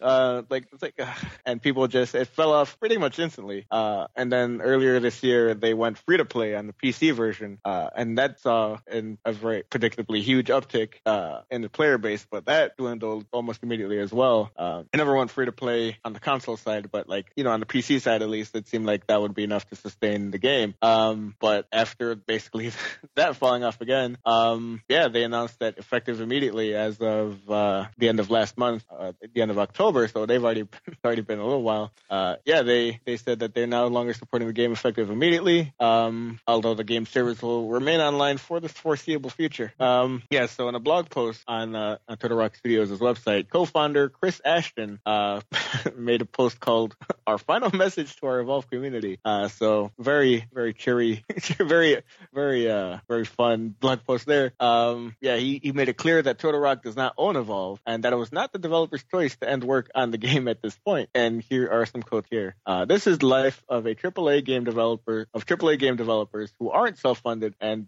and don't own their own IP. Uh, we don't get to make the call. We all know that going in, but we still signed out the dotted line because we love what we do. We're happy to have gotten the opportunity to do something risky, something new and innovative. Um, yeah, they they also had like a one last uh, live stream for the game a few weeks, a couple weeks ago. Oh my god. Um, Were there people playing violins in the background while they oh man, Gentlemen, it's been a pleasure.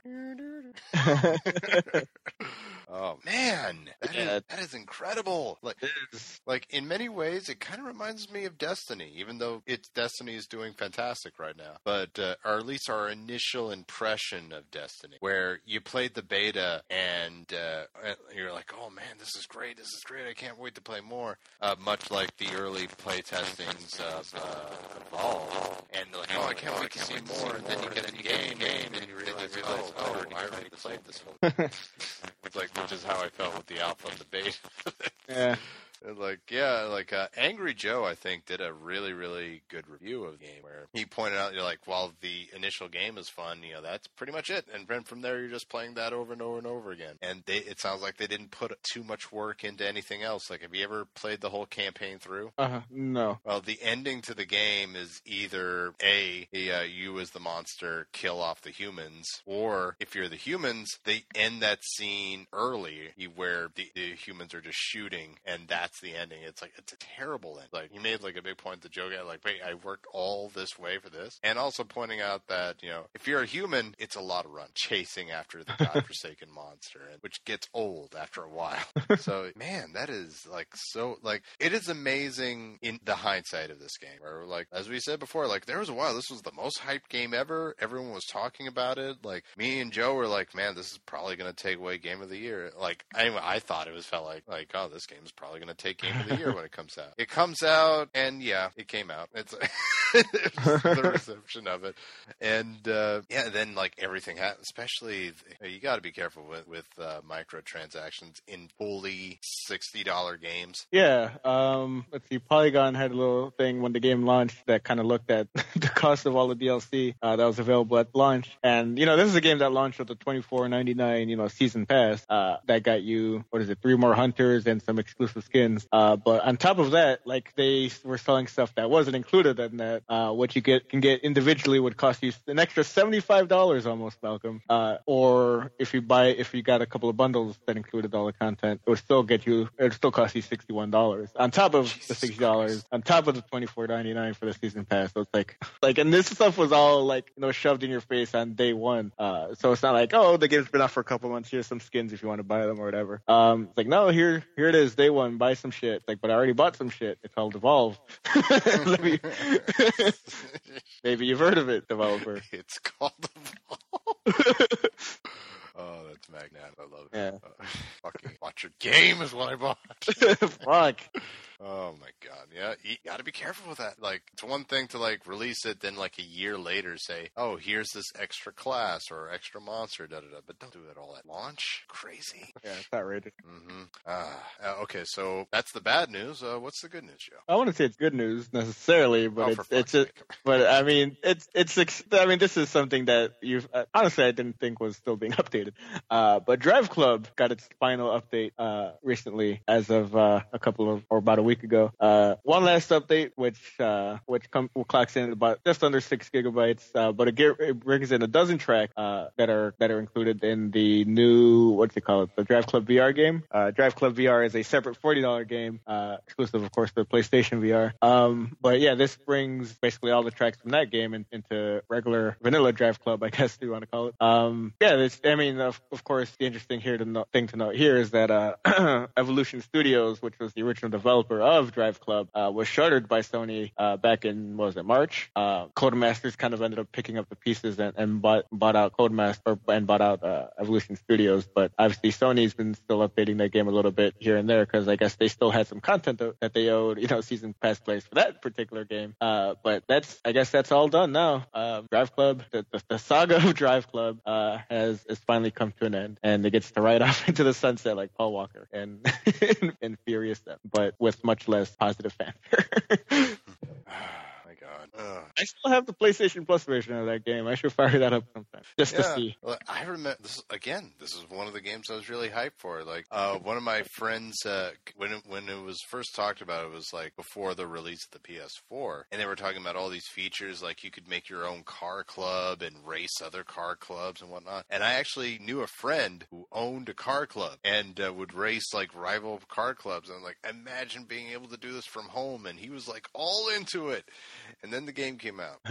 Well, it came out like eons later, but it's, god damn, god fucking damn. Uh, but uh, has the game been doing good by the way? I I mean I guess after like all the terrible terrible like man that game fuck I just remember what a mess that was when that game finally launched. Um and I guess once they finally fixed it to get it into a fucking playable state, I guess it ended up being a pretty good game as far as racing games go. Um I just never got into it because by the time they fucking got it fixed and got that fucking PlayStation Plus version out, like who gives a shit? um I will be interested to see if they do anything with the PlayStation Pro uh, with this game though. Probably not. Feels like you know this feels like a pretty final update. Uh yeah, weird. Uh, any other bit of good news Uh for for that game or just in general? In general? Like, uh, Yeah, of course. We've got uh, we've got some good news here. If you're uh, if you're a fan of the Zero Escape games, Malcolm, uh, they are finally coming to PlayStation 4 and Vita next year. Remember the Vita? That's oh good. yeah, that that hot ticket. Yeah. You can um, play on 3G with it. hot damn, Jesus Christ. uh, but yeah, the, the first game in, in, in this uh, in this series, you know, nine hours, nine persons, nine doors, uh, which was originally uh, released on the Nintendo DS, and Zero Escape: Virtue's Last Reward, which was on the Vita and 3DS. Uh, those are both coming to PlayStation 4 and Vita as part of a package deal. Um, they're they'll be called Zero Escape: The Nonary Games. They'll be out in spring of 2017, and uh, yeah, that's pretty neat. Awesome. I, I really can't go too much into it as I have played a Zero Escape game, but if you're a fan of that series, awesome. Yeah, um, those games are, or at least the first game is available on iOS. I think if you want to check it out, like it's a visual novel. You don't really need like a, like a Vita or 3D or, or a DS to really get the full experience out of that. You know, as a visual novel, you can do it on your phone, and it's fine, and it's probably cheaper. Uh, so if you want to check it out, you can probably grab it for a couple bucks there and see if you would be interested in maybe an up-res version of that on your PS4. Alrighty. Well, what else? Uh, what else happened? Or do you have any more uh, good news as far as like games and whatnot? Um, I've only got a couple more stories here. Malcolm. Oh, okay. Well, I'll, I'll- I'll share some good news then. Go ahead. All right. You like vaporware, Joe? no, because Well, you don't like it? Well, I, I got some great news for you, my friend. There's two very famous games. Two games that were actually, if you remember Joe's article, which no longer has any proof of existing. God damn it. Uh, I remember one of my ear- earliest uh, articles that I read from Joe was a uh, it was a top five list of like top five uh, vaporware games on the PlayStation, Uh-huh. and uh, pretty. And I wrote this for PlayStation Universe, mind you. Yes, you did. that hot ticket.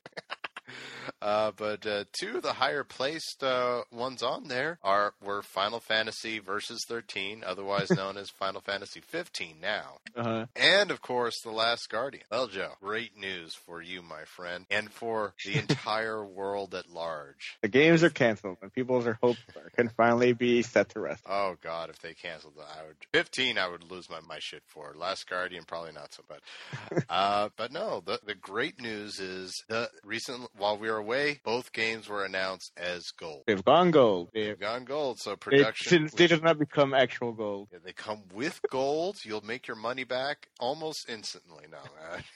Uh, gold meaning that produ- that the game is finished developing and production is started. Folks Yeah. out there who are scared that oh they're just going to de- delay Last Guardian and Final Fantasy 15, worry not. Your national nightmare, our national nightmare is over. Those games are coming out. Final Fantasy 15 will come out on the 29th of November, and Last Guardian is what December 6th. I believe so. Somewhere, it's either that or Gravity. Poor Gravity. Oh, God Rush. Fucking goddamn. we can't win. But uh, yes, folks, uh, don't worry. I, I, I thought that was what you were leading to when you said like some good news with some games. But yeah, it, it's it's hap- it's a happening. It's coming out. Don't worry. Uh, the games will come out. No more delays. No nothing. So there you go. hmm All right, Joe. What what else happened this week? Um, not a whole. Oh, Alright. uh, I guess it's also worth noting that uh, Telltale announced uh, that their Batman series. Uh, I forget what the release date is for for the next episode, episode four. Uh, but it'll be coming out. it's canceled. They canceled it mid-season. um, no, but but uh, episode four of Batman's Telltale series will be releasing in in September, or not September, in, in November. Uh, and they they obviously don't have a release date for for episode five, but they did say that they are expecting it in December. So it seems like it will be just under the wire uh, to, to to to qualify for our Game of the Year uh, tournament, Malcolm, uh, if everything goes to to plan. Fucking assholes. I mean, that's great. Giving me a workload. God damn it. Hey man, like I said, have you gotten to play any of the episodes, Malcolm? Oh, I okay. This this for most of the time that we've been away, I've been playing through Rise of the Tomb Raider, which we'll get into in a little bit. And now I'm I've uh, started on uh, Call of Duty Infinite Warfare, which I guess I'll I'll give like a first impressions thing. And I'm pl- hoping to beat all that before we get to the 29th, Joe, where uh, I think I'll be playing our Game of Year award winner. Spoilers on that one. Oh, And- we are giving it that. I, I think it'll do better than all my Souls games. I'll just say that. I'll put that there. If it doesn't, then you. I, but anyway, uh, I mean, that's that would be Square's fault, not mine, Malcolm. you stacked the deck, goddamn.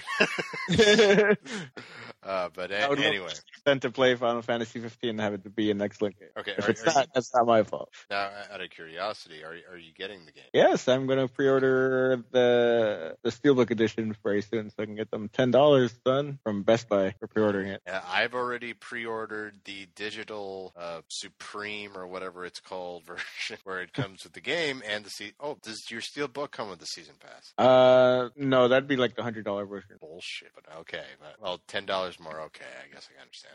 Uh, yeah, mine comes with the season pass. Uh, sadly, I don't think it comes with any of the pre-order weapons. But what the fuck ever, you know. Uh, this, I'm not gonna whine about not getting pre-order game bonuses at this point for a game that I've been waiting for for ten goddamn years now. So, but yeah, I'm ready to go. I'm happy to hear that you're getting the game too, because there's one thing I hate is having to ar- argue uh, with people who haven't played the game. But so far, I'm hopeful, Joe. Everyone who's played it, I haven't heard one necessarily bad thing about it. Oh. So if it meaning if it loses, it's you. All on you. It's all me. It's not the game being not good enough. You you review it and give it a bad score. I'm going to put an asterisk. It's Joe.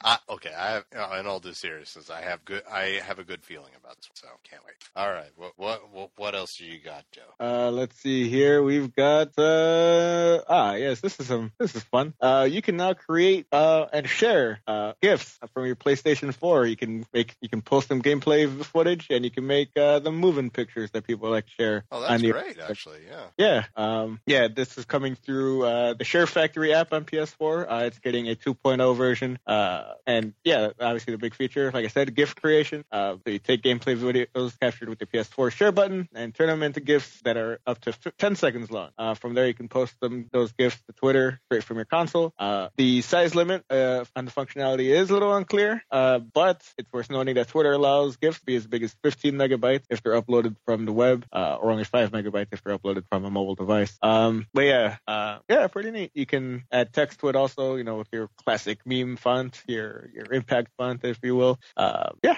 there you go. Pretty neat. Nice. Oh, other other new features coming uh, to this 2.0 version of Share Factory uh, also include uh, a photo mode, which lets users create collages of up to six screenshots with most of the filters and effects already available in the app. In addition, Share Factory 2.0 improves the speed of exporting projects by 20%. Thank fuck, uh, because I remember those videos taking quite a while to uh, to, to finalize. Especially like I made a couple of videos when when uh, Towerfall came out a couple years ago, a game I loved very deeply uh, and was ripe for for recording and uploading uh, gameplay footage. But you know, rendering that stuff on your PS4 before was, was pretty brutal. Like a five minute video would, take quite a while to finalize. Um, you can you can pan across and zoom into gameplay videos, and there are neutral stick there, there's some new stickers you can pop onto footage as well. Look forward to all that stuff uh, from the new Share Factory 2.0 app. Right on, right on. All right. Do you have anything else, buddy? Uh, two more stories here that I've got. Um, one is two stories ago, but all I did not. I said that right before you interrupted with with, with Final Fantasy.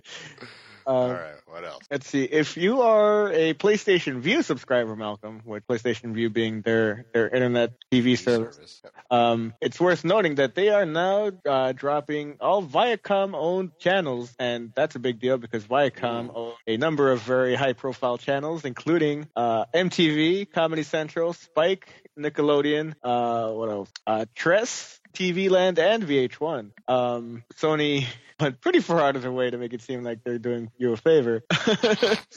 they said, quote, as part of our ongoing evaluation of the PlayStation Vue offering, we have determined that removing the bundle of channels from Viacom is the best way for us to continue to offer the most compelling value to our fans, That's- which is this, That's some great Kool Aid they're serving. that is some grade A bullshit that they are trying to feed you there. Um, basically, what it comes down to is we don't want to pay Viacom any money or pay Viacom that much money uh, to have their channels on here, so we're just not going to offer them. Um, but there you go. Uh, on top of that, they will to kind of make up. Well, I guess they're not doing it to make up for it, but um, while while those channels will be leaving PlayStation Vue, they will also be adding BBC America, uh, Vice, and NBA TV uh, to the Vue lineup. So um, win some, you lose them, I guess. Uh, but man, those Viacom channels make up um, apparently more than 20 channels. So that's a big fucking chunk.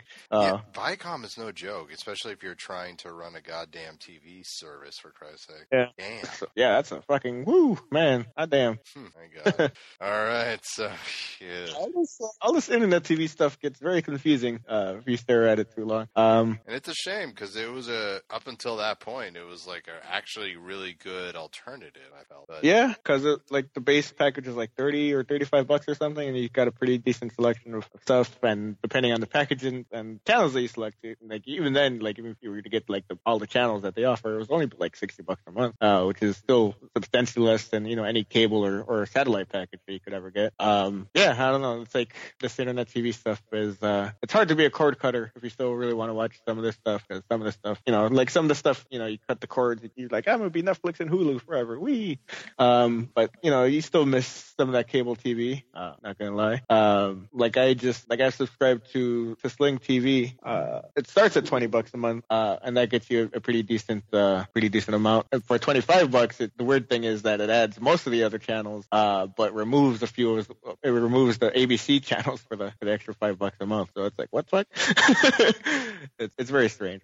All right. Well, all right. What else happened? What was the last story you got there? The last story I have here is uh, where to go? Ah, um, some some timely news for uh, for for everyone listening right now. Malcolm is that um currently, as I've, I've fucking kind of forgot about it, but the PlayStation 3 Malcolm turns uh 10 years old next week on I believe the I want to say the not the 11th, the 16th. I want to say not the 16th Okay. here. Um, but very soon next week, uh, the PlayStation 3, 10 years old, Malcolm, and to celebrate uh the not just I, I guess not just the 10 year anniversary of the PS3, but the PlayStation Store as well. Uh, this the PlayStation Store is running a uh, running a sale uh, to celebrate 10 years of the PlayStation Store. Uh, there's a free theme available if you want to if you're into themes on your PS3 or PS4. Uh, but number of games are available at a discount if you want to get into that. Like you can get Bloodborne Complete Edition, Malcolm, for twenty dollars on PlayStation Plus. That includes uh, the deal, the old Hunters DLC. Yeah, that's a substantial deal right there. Yeah, they actually have by- some really good deals on it. Yeah, right which by itself is twenty dollars regularly. Uh, so to get basically all of Bloodborne for twenty bucks, uh, very good deal if you're into that. Uh, let's see, you can get something like say Far Cry 4 and Zombie together for twenty four ninety nine on PlayStation Plus. Uh, you can get Grand Theft Auto 5 on PlayStation 4 for thirty six bucks. You can get um, the GTA PS2 trilogy for twenty one bucks on PS Plus. Uh, let's see, I'm looking at some of the cool stuff here. We've got uh,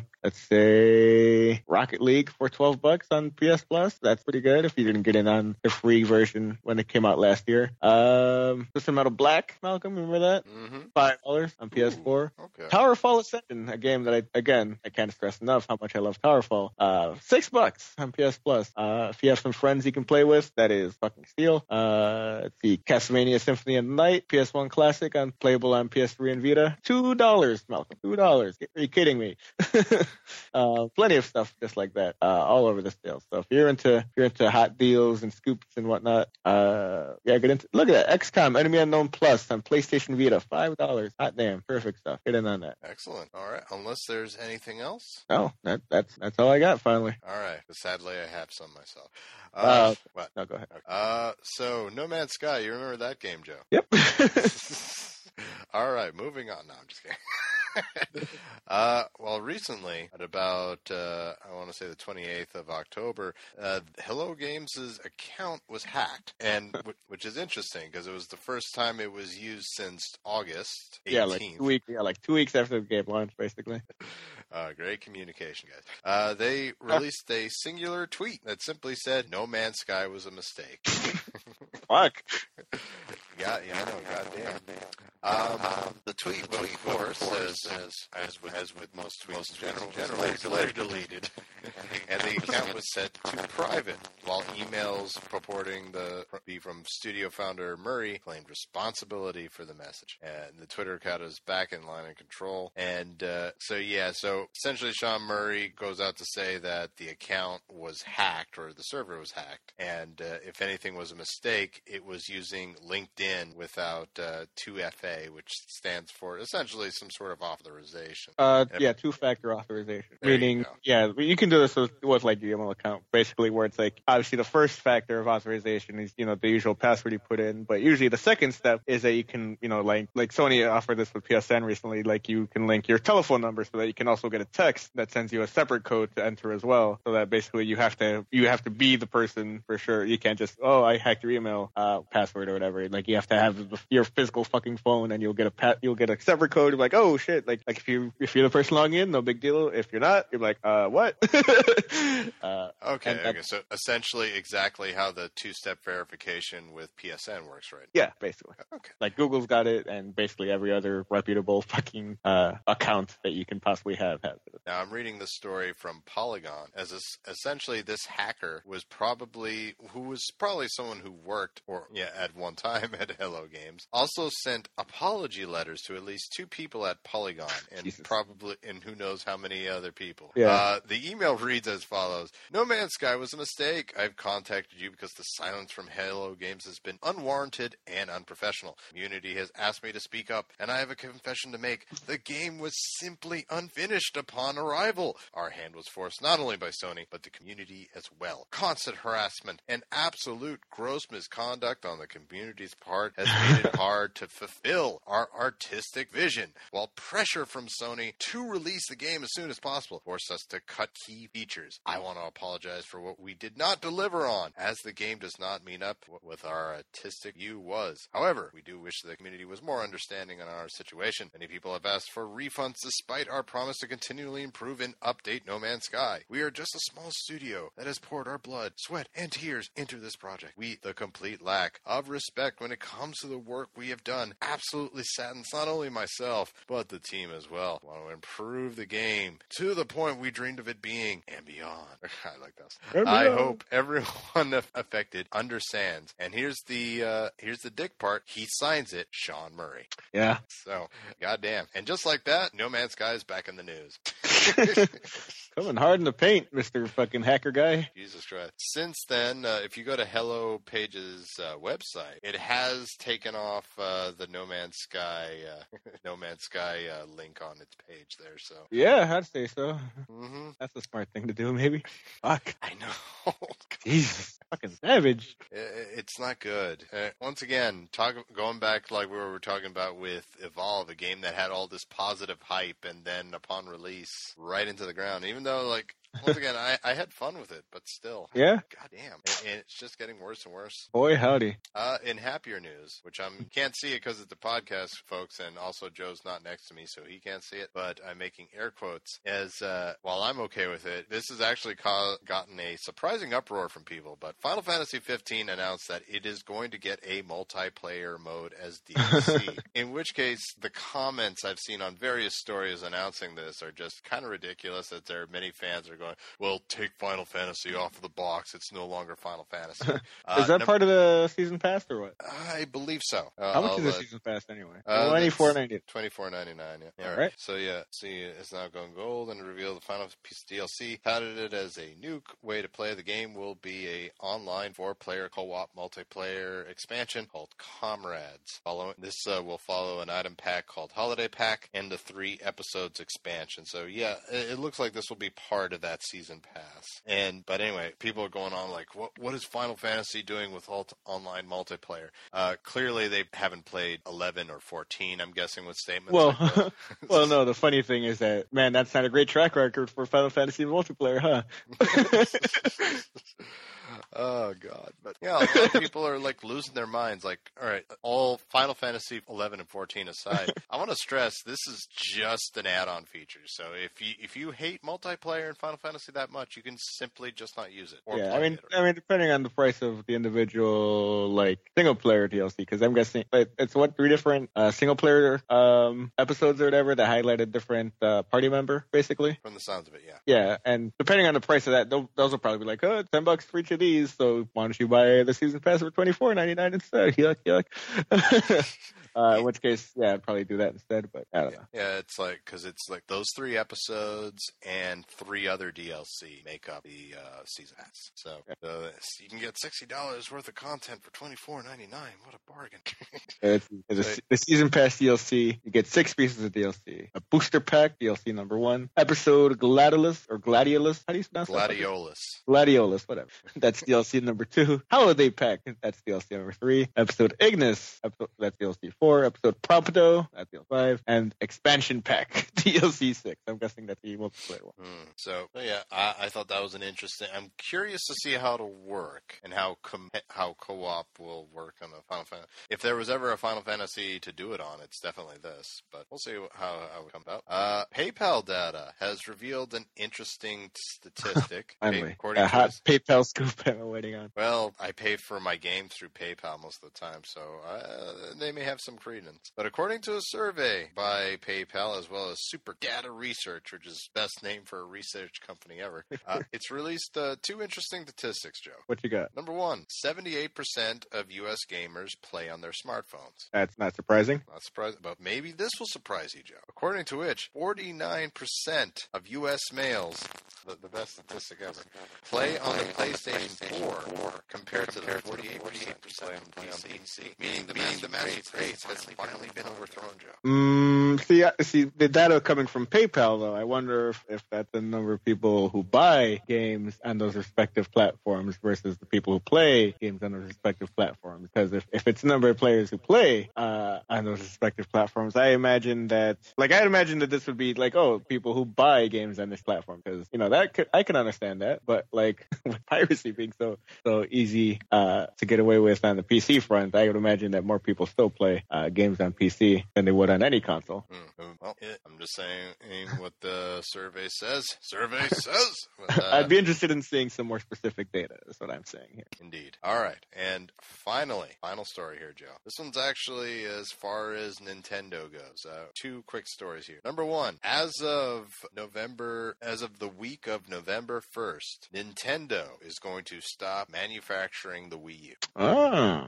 Eurogamer reports, citing multiple sources, as it claims that the, the final Wii U unit will exit Nintendo's manufacturing plant on Friday, ending the console's production four years after it launched in November. Wow, a lot of shit comes out in November. November 2012. And thus, which is interesting because th- there's still some time before the Switch comes out. I mean, yeah, March, whatever. Yes, That's gonna be a busy month between uh, Mass Effect and the Switch. Hmm. I- I'm guessing they're gonna hope on that 3DS to carry Nintendo till then, which let's face it, it could. So, Yeah. and uh, one f- speaking of the Switch, according to to multiple sources, So you're gonna say Circuit City for some reason. It's like Circuit City. Oh, oh man, I remember Circuit City. All right, but according to multiple sources, Nintendo will reveal the Switch's price and release date on January 12th. Yeah, yeah. They they they reveal that they're having like a whole other event basically, and they announced that like really fucking long ago. They're like two weeks ago. They're like, hey, more information to come in January. It's like October like twentieth, my dude. Chill the fuck out. Like- Which is funny because uh, it's going to be taking place during, like, probably two months before the freaking console comes out. We're going to get concrete details. So, Yeah, I mean, I, I would assume that people at this point know that if you're interested in buying a new console, you have to save at least 300 bucks for that thing. Uh, maybe more, depending yeah, I was about to say, we don't know yet. depending on how crazy things get. Don't jinx it. Trump will come out and say all consoles will be seven hundred dollars. gosh. Jesus, ah, that is ah, everything is terrible. Everything is bad, but Oh. uh, hopefully the Switch will be good. So we'll see how that. Will I, I'm very curious to watch this presentation. I'm so- Uh, I'll kill me. well, before you do that, Joe, you played some games. Oh, what are we doing? We should be fucking making bug out bags and getting on a bus to nowhere. Uh, just out of curiosity, like uh, me and Sandra had the talk, not the baby, but the the talk about what countries to flee to in case Trump won. Which Sandra assured me the whole time, but don't worry, he's never going to get elected. Who's laughing now? Not me. But uh, just out of curiosity, laughing. what's that? Nobody's laughing. Nobody's laughing. Uh, have you narrowed down your countries to flee to? No, I thought this was a good one to be in. I this. Uh, I, I like to hear. I do like it here too, Joe, but you got to be prepared for the worst, especially if Dickhead Supreme. Imagine him in a UN meeting. my God. Well, I mean, presidents don't really do that. Oh, okay. He, he would be the first though. You're like, nah, I got this. The fuck you guys looking at? Oh God. Uh, Everybody playing their nuke buttons at the same time. oh, man, I was gonna do an impression, but it's like that's not funny anymore. Oh god, it's kind of depressing. Dude, we're gonna have to call him President Trump. So. But Uh, oh my god, I, I oh my countries I'm gonna flee to. I narrowed it down to three. So here, number one, the easiest, number one, and the easiest, of course, is Canada. Stone throw away. That would be like the inexpensive route, or the most inexpensive route out of the three countries I got it narrowed down to. If I decide to get really, really serious about getting a job in the game industry, Japan. and if I decide to give up on video game industry and just live out my days quietly as a chef, Italy. Man, I feel like I feel like there's a very large di- degree of difficulty leap between your number one and your twos and threes there, Malcolm. Oh yeah. Like, I mean, you could easily move to Canada and get the, the, the three options that you mentioned there. Well, I, there's a reason Like, why I'm, was like I'm sure there's culinary stuff in Canada. I'm sure there's a lot of developers in Canada. You can go to Montreal, work for Yeah, but or, or Square Enix or, or Ubisoft. That's fair, but that's is that isn't that it though? At that point, I, I'd have to do research. That's not fair. But you know, there's a reason why Canada's number one. I mean, I mean, are you really going to move to fucking Japan and learn Japanese? hey, Dakota was was able. Well, apparently, well, if you get hired to the right place, they'll just give you a fucking translator. Though at the same time, well, he was. I don't think they're going to do that for a QA guy, Malcolm. What's that? I don't think they're going to do that for a lowly QA person. Oh, probably not. but anyway, the, the, I'm just saying those were the three I got narrowed down into. It, like like uh, no with uh with uh Mr. Mer- with uh, Dakota, he was able. That was like his first job was this. And so and he was like, yeah, I sort of stumbled on it. if if he's able to find something, I might be able to find something. That that's all I'm saying. But okay, so Canada one, Italy two, then, and uh, Japan number three. But we'll, we'll see. Pro- it's probably anyway. You ready to talk about games, Joe? Some more. Australia, Australia seems dope. What's that? Australia seems nice. Australia is fucking Mordor. I am never stepping foot. Come on, it's like they they showed. Have you have you ever seen a clockwork spider? get get in get in there with those big ass spiders that are like as big as your fucking dog. No, yeah, I'm gonna get the fuck out when it comes to those fucking spiders. Like, they got spiders the fucking size of a broom head. For Christ's sakes, I ain't going near that country. They, that country, like you- all the things that are in that, like like Godspeed to, to all the people in Australia who I feel, must walk around with broadswords with uh, all the freaking monsters. I I no no. They, I, if there's one country I'm not moving to, and uh, just to make it clear, it's no disrespect to the people of Australia, but I'm a timid little white guy who's uh, who gets scared easy of big freaking creatures such as flying foxes and of course spiders that may as well be face huggers at this point. let's not, let's all be serious here. Like they say, you ingest one spider, like I don't know how many spiders over the course of a year. Here, I can only imagine eating one of those freaking clockwork spiders. uh, you you can die from spiders, Joe. I still think of. I'm I'll take arachnophobic my- I'll for take those my of you. Uh, I'm sure you. Oh, it's like you have fun, like riding your dire wolf to work or whatever the heck they have over there. Game of Thrones reference. All right, folks. Me and Joe played some games since we last chatted, so let's head over to the chat.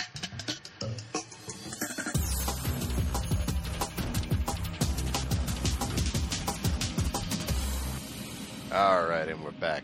So we're gonna. I figured I'll start off this week or this month with uh, what games I've played eh, since we've been gone. Uh, starting off with the minor one first. I played a mobile game called DC Legends. Uh, have you heard about this one, Joe? Can't say that I have. All right, well, it came out extremely recently. In fact, I think it came out like this week. So essentially, it's a uh, tap fighter, for lack of a better term. It's basically an RPG. You, you assemble a squad of DC characters, and uh, you fight against another squad of uh, villains. Which in this one, like the, it's both a mix of the Manhunters and the Darkest Night uh, enemies, basically teaming up, and you have to use the DC characters to take them out. And uh, you know, you just take you guys each take turns. Like right now, my main squad is Wonder Woman, Batman, Deadshot, and uh, Sinestro, which is an interesting group right there.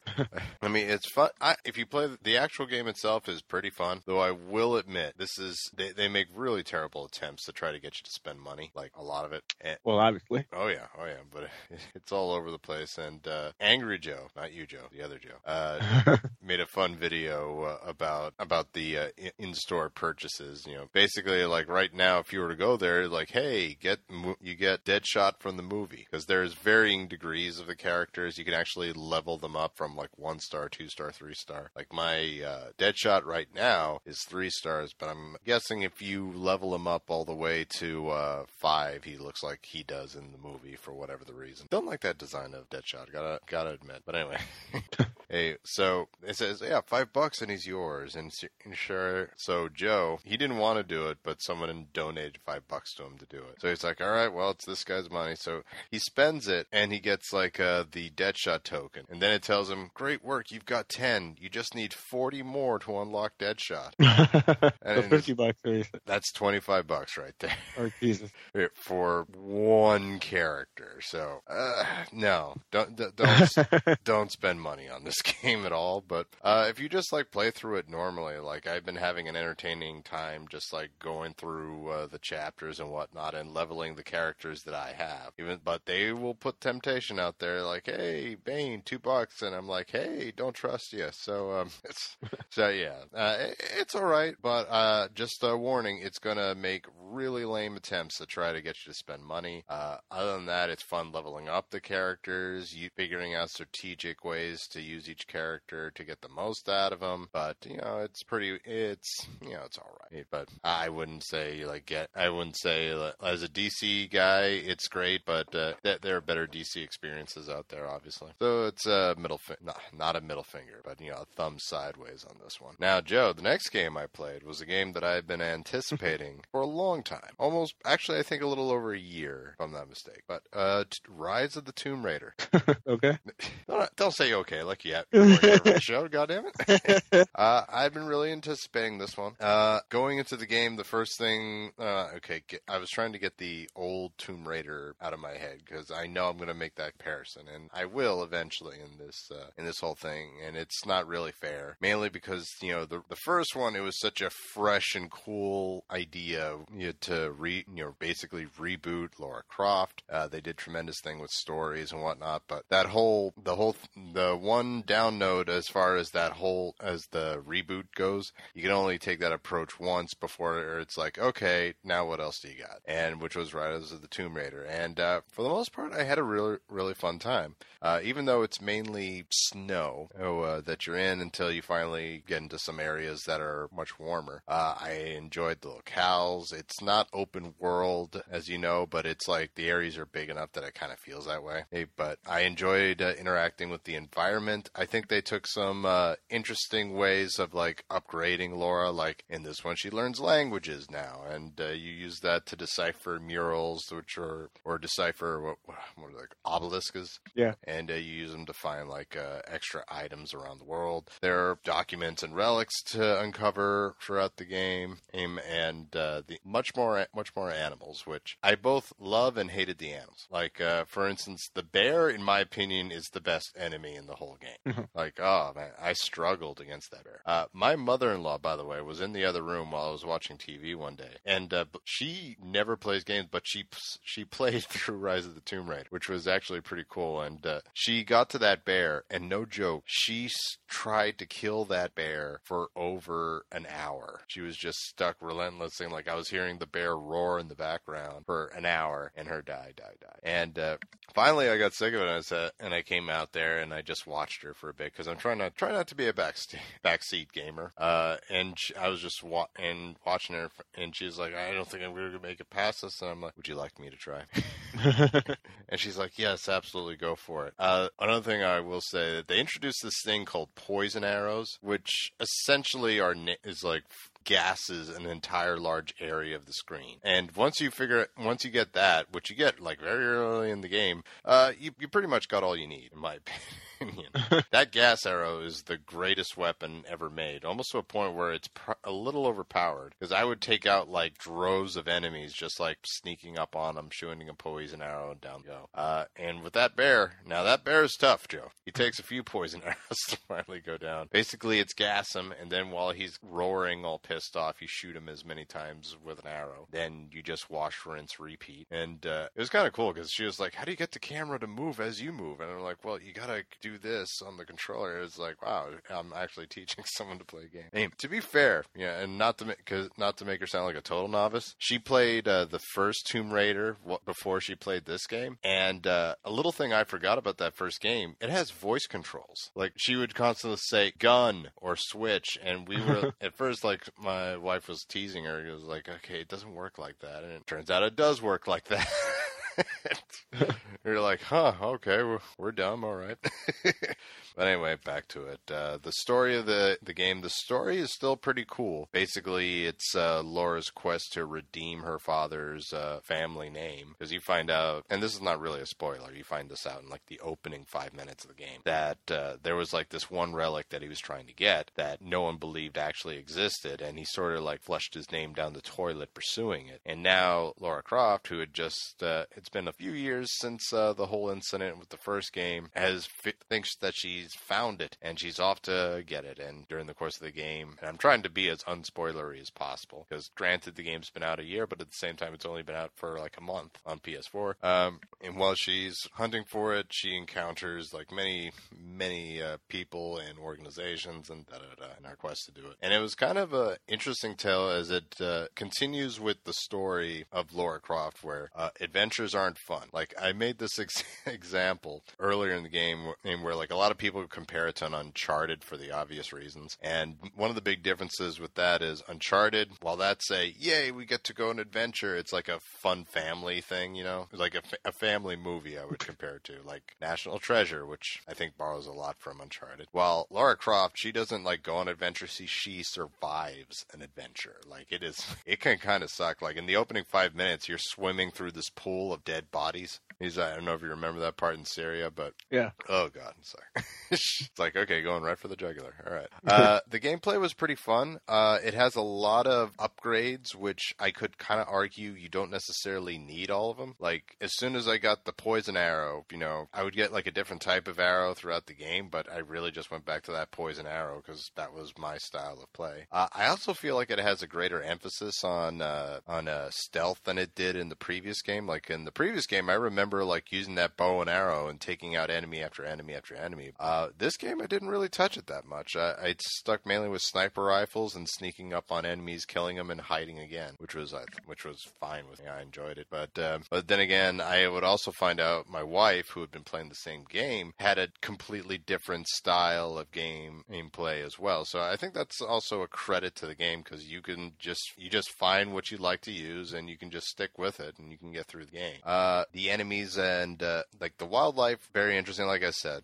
it's some of the wildlife I liked, some I didn't. The bear was really cool, but at the same time, good luck shooting a rabbit because those things they never stop moving. The same thing with the deer. Like a lot of them were real pains to, in order to get, but once you like figure out the rat, right strategy, for lack of a better term, uh, enemies are pretty much as as I remember them from the first game. Game, uh, though I had some qualms about the final enemies of the game, as that, but you know, once again, I can't get into it. But uh, they played well enough. Uh, the story was uh, overall, I thought, overall satisfying, and I enjoyed it. And uh, the many extras you get, such as the Baba Yaga DLC, which is already built into the game, as well as uh, the Croft Manor DLCs that they add on, I thought were really well done. They give you some extra story and background on the Croft family, which uh, is definitely needed at this point in the series, especially with rumors of Shadow of Tomb Raider coming out soon. And uh, overall, I really enjoyed it. Uh, would I say it was superior to the first game?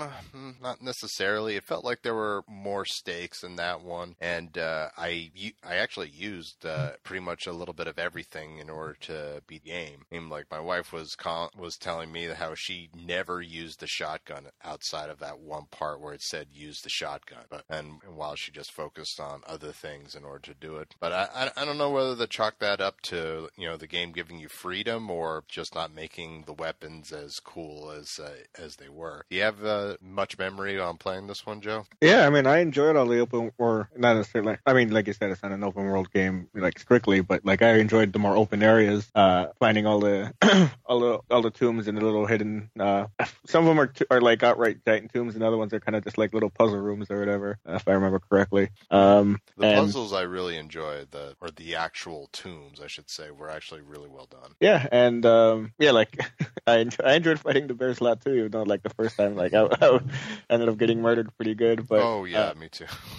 but, but once you, you get the hang of it, it's it's, it's pretty satisfying to take those, those big bastards down. Uh, like like fighting a wolf is it, those are annoying. oh god, the wolves! I forgot about the wolves. The damn wolves are annoying. Um, but yeah, like overall, uh, like I'm not gonna like I don't actually remember so much like much of what happened in terms of story. Uh, but but uh, you know, gameplay wise, I, I thought it was was a really great time. Uh, the wolf. Going back to the wolves, like uh, whenever an enemy comes near you, the music starts. It, it's very interesting, actually actually it starts to get really dramatic. You hear like dun dun dun dun dun dun dun, dun. and as the enemies get closer and closer, like suddenly you hear like violins in the background or like more instruments, and it gets louder and louder. And that it, it freaked me out a few times. Like I would just stop what I'm doing, just look around. Okay, what the fuck is coming? and yeah, the wolves because you know they attack in packs and uh, I made the mistake of trying to melee them. Not a good move. And uh, they and they were actually pretty strategic. I remember, like they would attack. Like the first time I met a wolf, it attacked me out just outside of the cave where they tend to make, make homes. And uh, if I took out too many of them, they would retreat to the cave where they would basically wait for me to make the first move, and then like since they knew the cave better, attack me. It was actually pretty. Cool. Uh, I enjoyed it. The game itself, I enjoyed it overall. The music, like I was just saying, is was also really good. It had very fun cinematic moments that made the whole thing dramatic. I thought it continued the trend of making Lara Croft look really strong in that she was she overcomes quite a bit, like both physically and emotionally in this one. And uh, I, I thought it did a very good job on that. Uh, there's little nitpicks I have here and there, such as the final fight and uh, the reveal of the final type of enemy at the end. But aside from that, I, I thought it was a very solid game. Uh, if you enjoyed Tomb Raider, the, especially the, fir- the the last one, this is definitely a worthy addition to continue the story. Uh, it does kind of cl- leave off on a cliffhanger, but you know, with the announcement of the next game around the corner, I was cool with that. So, uh, yeah, I actually really enjoyed it it's, and highly recommend it. Uh, do you cool. have, any, have any other questions on me on this one, or? Uh, no. And uh, as of right now, and Joe, you mm-hmm. thought I wasn't going to do it, but I did it. I uh, I did purchase Call of Duty Infinite Warfare. Oh, look at that. Yeah, and I, I remember you saying, "Oh, you should get this. You, know, you can get the Legacy Edition, get two games." I'm like, "Oh, that, that's good. I'll try that if I get money." It's like, "Oh, you're not going to get it." And sure shit, I did get it. uh, unfortunately, I was still playing Tomb Raider, so I did, haven't got a chance to delve into uh, Modern Warfare Remastered, though that's going to happen. Uh, I've had a chance to play the first couple of levels of Infinite Warfare, which you know, I'll be honest. Ever since uh, I saw the uh, gameplay uh, demo that they did at E3, I've been actually like really curious to play this one out. And as uh, I'll, as I've said, I I don't play much Call of Duty. I think I beat one of them, but for the most part, I only pay, play them in bits and pieces. I typically I was never really a part of the huge craze, which I don't know is still ongoing, but uh, you know it was. I generally stayed away with it. But considering this time it's like in space and you're like more or less fighting a uh, an invasion, I was kind of or like okay, you got me now.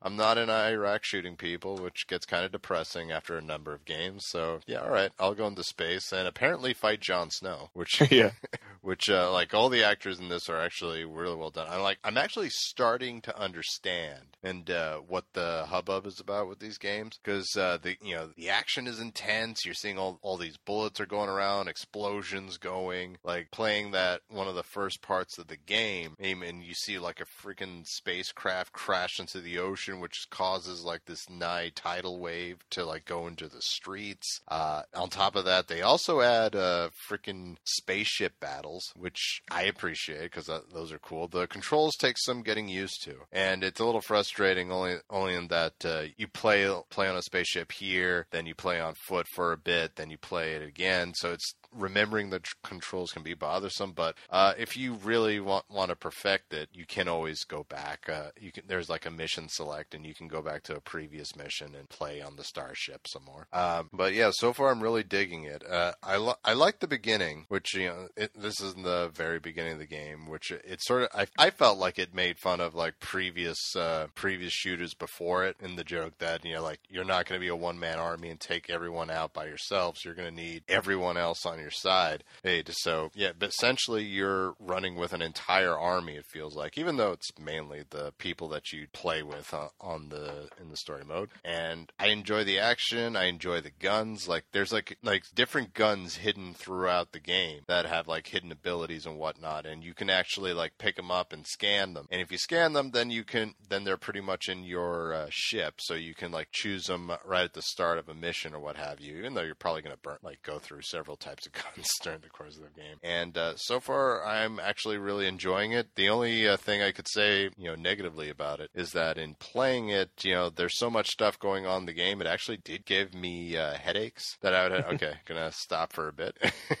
but uh, other than that, I enjoy it. Uh, if it, I'm curious to see how the story plays out. So it's more or less got me. Yeah, I've actually been playing uh, a lot of Infinite Warfare as well. Although my PlayStation Plus subscription has run out, so I can't speak as to the multiplayer of the game just yet until I renew that. Oh dear. Uh, but uh, yeah, like the it is it is definitely a very different approach to uh, a Call of Duty campaign. Uh, one in that you know you've got that kind of like galaxy, well not galaxy map, but like uh, system map. Like galaxy is a little too far reaching, but the solar system. Yeah. Uh, okay. you you you can kind of travel bounce around the solar system to to take on different missions in any order that you like. Really, like there's the one main like you you, you can follow the mainline mission path, uh, but you can also just kind of uh kind of veer off and, and kind of like basically kind uh, kind of do your best to like cripple this invading army by by by taking out like their top lieutenants basically. Uh, like your ship, your your room on the on your ship has like a board, a most wanted board. Like these are are basically the top, highest ranking officers uh, in in the set def army, the SDF army uh, that are invading basically. And uh, yeah, as you take them out, it, you can just kind of take them out as you please uh, before going on with the main story, which is pretty neat. Um, like some of the missions are like shorter. It's like oh, just go into this, like just go sneak your sneak yourself onto this uh, destroyer and take out like the these four lieutenants while they're all meeting uh, in secret. And then it's like oh, whoops, he took out four at a time and no one even knew. Uh, or like there's some that are just like that are spaceship only, where you're fighting in like in space with your, little with your little uh whatever these what are they called jackals uh Yeah. that are entirely basically dogfighting, which is really fucking weird for a Call of Duty game because there's never been any kind of dogfighting at all in any of them beforehand. Uh, and What- suddenly they've become a major part of uh, Infinite Warfare. Yeah, you can't really have a, a space war game without freaking X-wing or whatever Jackal fighting.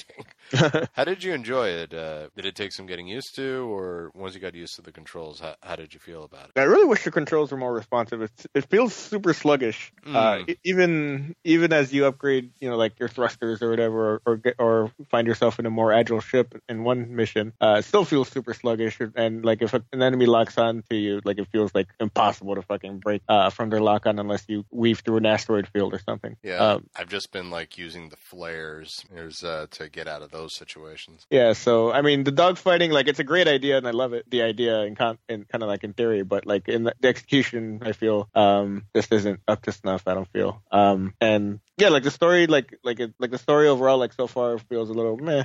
Um, but mostly I'm just kind of in it to to kind of see where where uh, what kind of like gameplay uh, elements are introduced for now. Yeah, I'm kind of curious how our reviews of it are going to differ because uh, it sounds like you're used to Call of Duty, while this one is sort of like my, the first one I'm going to sit down and actually play all the way through. So, but yeah, I like the I, I definitely like the idea of it and the visuals. I do agree with you absolutely on the jackal fights that it fe- it's it feels weird here to like moving around and whatnot. I do appreciate that you can just hover in place instead of just constantly moving like you typically can, but Right. there have been a few times that I forgot that I could move, which You're just hovering in, split, in one spot. yeah, I'm just like taking him out. So I'm like, oh shit, that's right, hold, left stick. Off I go. Uh, I haven't had a chance to try any of the uh, what are they side missions? Would you call them? That uh, Yeah. yeah. Oh yeah, the side like I like the idea of of it being not a completely linear thing where you can kind of go at your own pace. Like, okay, I want to do this for a little while because you know, on top of you know taking out the these these high ranking officers, you also earn upgrades by by completing these side missions as well. So uh, it behooves you to to kind of at least do a few missions to to get some upgrades for your jackal or for your or for your armor basically, so you can carry more like equipment or or you know get better damaging uh, grenades and whatnot. What, what do you think of uh, the weapons in this game? Uh, the weapons are cool. Um, I like that. Yeah, I, I do like a lot of the weapons. I like, you know, the NG weapons are kind of fun, even though they're basically ineffective against regular humans. Uh, but yeah, like I, I like using the shock grenades. I think those are cool. I like the little seeker grenades. Seeker Uh, grenades are, s- are some of my favorite. The the only problem I've had with some of the grenades, with the exception of the shock, which are nice enough to just explode as soon as they hit the ground. like you throw a grenade, and at least when I do it, it feels like anyone, everyone's like, "Oh shit," and they run away, and I only end up killing like one guy. I gotta cook them, man. Mm. Gotta hold that button and, and and let it go at the last second. Oh, is that what you do? Yeah, you hold it and just and time it so that it explodes basically as soon as it reaches its target. Because if you just chuck it immediately, yeah, it gives them fucking four seconds to run away, basically. Okay, uh, that is an aspect I'm not used to because you know every other game you just press the button and off goes the grenade. I didn't know you have to cook it. Yeah, Like- cook it, baby. How long do you have to? I, I, want- Well, I mean, you obviously you can only hold it for so long. Don't just fucking hold the button and let it explode in your hand. But typically, I, I like because as uh, as you hold it, it the, there's a little circle that fills up in four quadrants. Mhm. Uh, usually, I let it fill up at least one quadrant if it's like a, a far off enemy. But if if it's somebody like you know 15 or 20 feet in front of me, I like I'll let that thing fill up three quarters of the way and then chuck it. Nice, nice. All right, I'll remember. Thank you for that tip. I, honestly, I didn't know. I didn't know that was a tip that needed to be given to anybody. Like, there's so many tutorials in this game.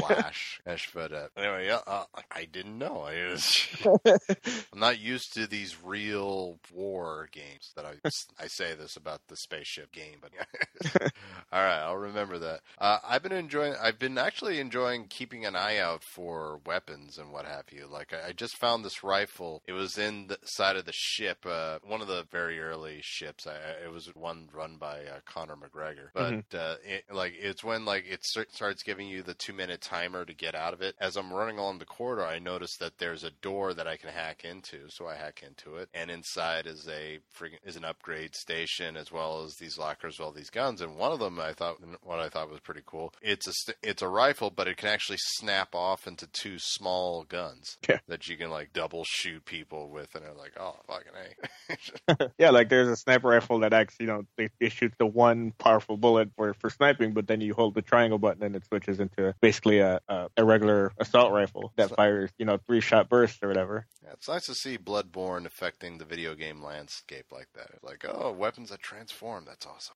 yep, that's entirely where that's from. Yeah, that's that's that's where that came from for sure.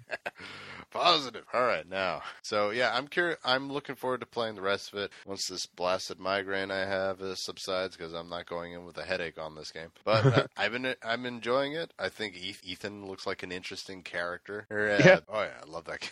yeah, like it, it that's interesting too. Is like obviously with the with the whole sci-fi aspect, that's like oh, like like here's just a straight up robot robot ass robot um, that, that that's part of your crew. It's like like oh yeah, weird. You can play as a robot in multiplayer. It's like it's weird. Yeah, I think in like multiplayer, the, like the robots are actually classes. Like there are fast Yeah. ones. There, yeah, yeah. And uh, the environment tricks that I also enjoy. Like uh, one of the levels, you're like, uh, I believe it's an airport or something like that. And uh, while you're in a dogfight, you can shoot the glass behind the enemies, which cause, Yes. causes them to be vacuumed out before uh, the shield comes down to like plug up the hole. Which is like, okay, that's, Right. that's pretty cool. yeah, like it's it, yeah, like it, it's it's great. It's a great um, kind of like out if you're being overwhelmed by enemies. You know, it's like ah shit, there's too many of them, and then you see the big ass window right behind them. We're like ah, maybe not, so, not so bad after all. Uh, but yeah, I, I'm enjoying it. Can't wait to play it more. Uh, unless uh, you're telling me that it's go- from the, when I hear side mission, it makes me think it's going to be a lot longer than I thought it was. But uh, hopefully, I'll have it beat before the 29th.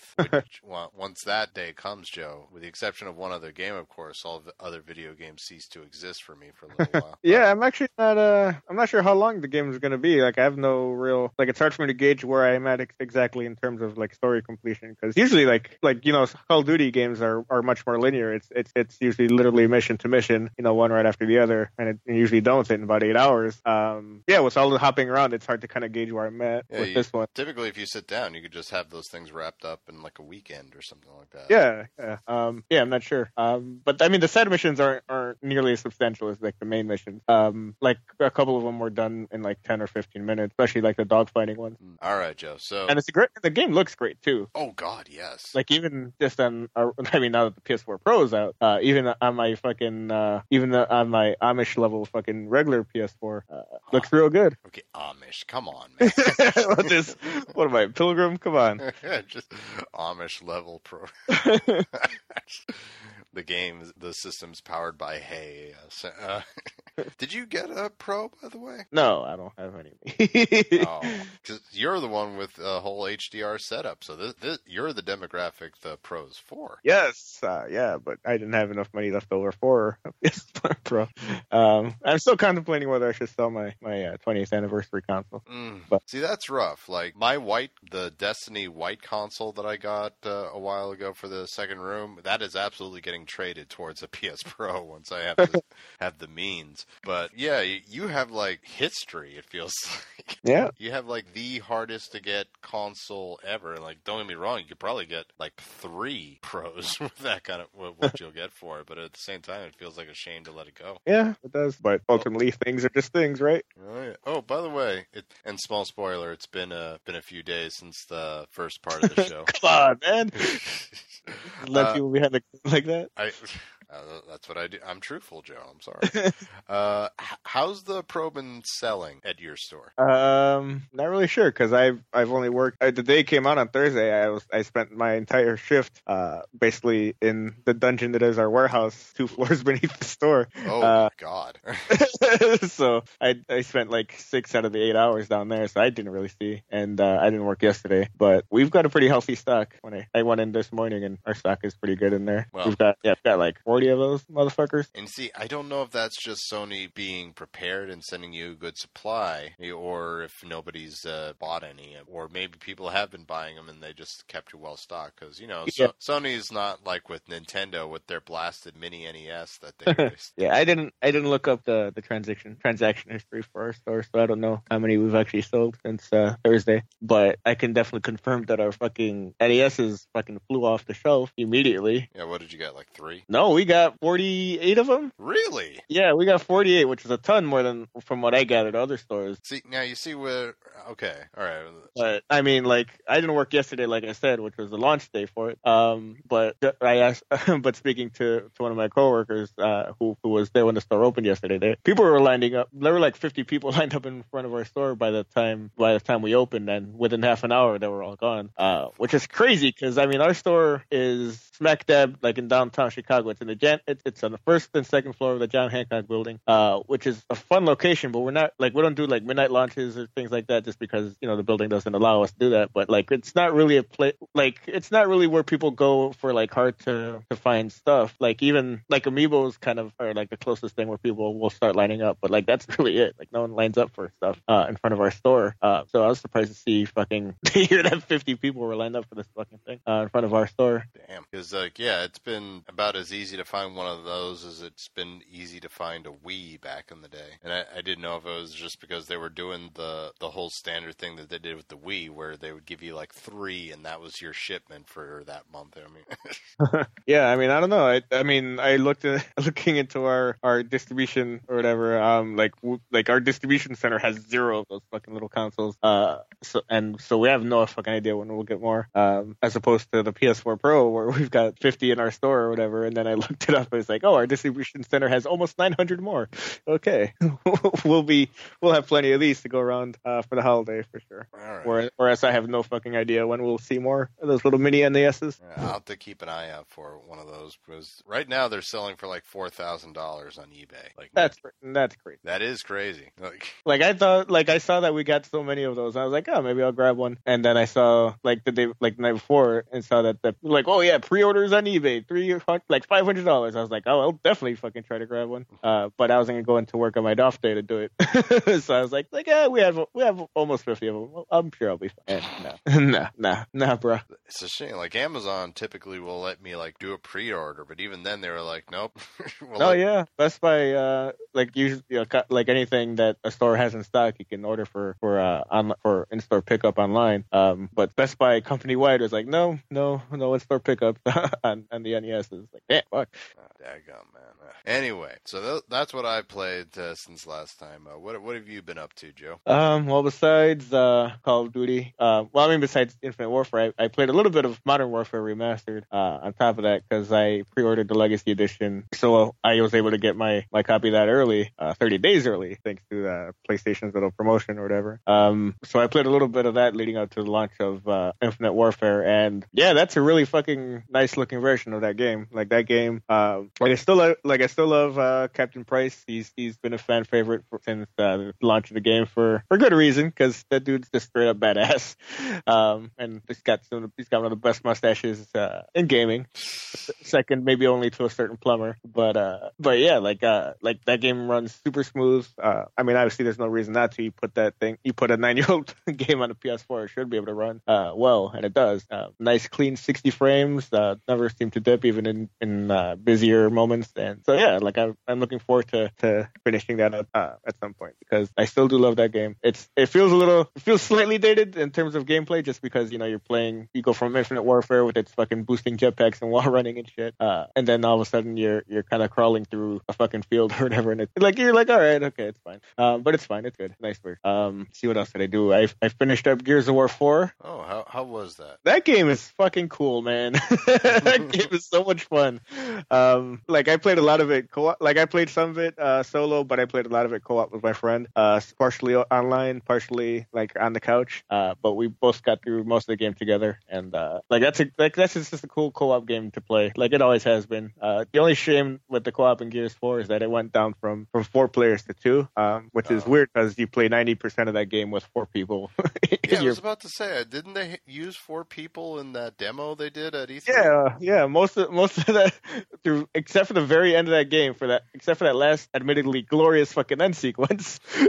um uh you spend mo- the, almost the entirety of that game uh with at least three other uh people that could presumably be taken control over by by you know a co-op partner online or or what have you but the point is that that game yeah like it like if like it the story being that it takes place 20 plus years after the end of uh Gears of War 3 which again like I said before when I just started playing it like it, Gears of War 3 ended pretty definitively everyone thought you know Marcus takes off the do-rag it's like oh man doesn't get much more over than that because he never takes it off over the entirety of three games um so you know you hear about Gears of War 4 it's like well what the fuck else could you do with Gears of War 4 and then they come up with a pretty good reason to, to like, oh, all right, okay, I got this. Uh, and then you meet up with Marcus again. He puts on the do rag again. You're like, oh shit, it's on. um, yeah, and you you you know you meet uh basically, I'd say you, you meet most of the characters that that you kind of ran with uh as Marcus Phoenix in that original trilogy, and you start running into them all uh, over the course of the story, and, and you know those are all cool moments. Like like uh Marcus and Marcus is just a, a cool character. Like this, he's just a fun. I don't know about fun, but he's just he's the right kind of jaded, not like oh cynical for the sake of cynical. Like he's a cynical dude because he saw some shit and you were right there with him. So you're like, all right, I, I'll let you be cynical, Marcus, because I know you saw some shit. I was there behind you.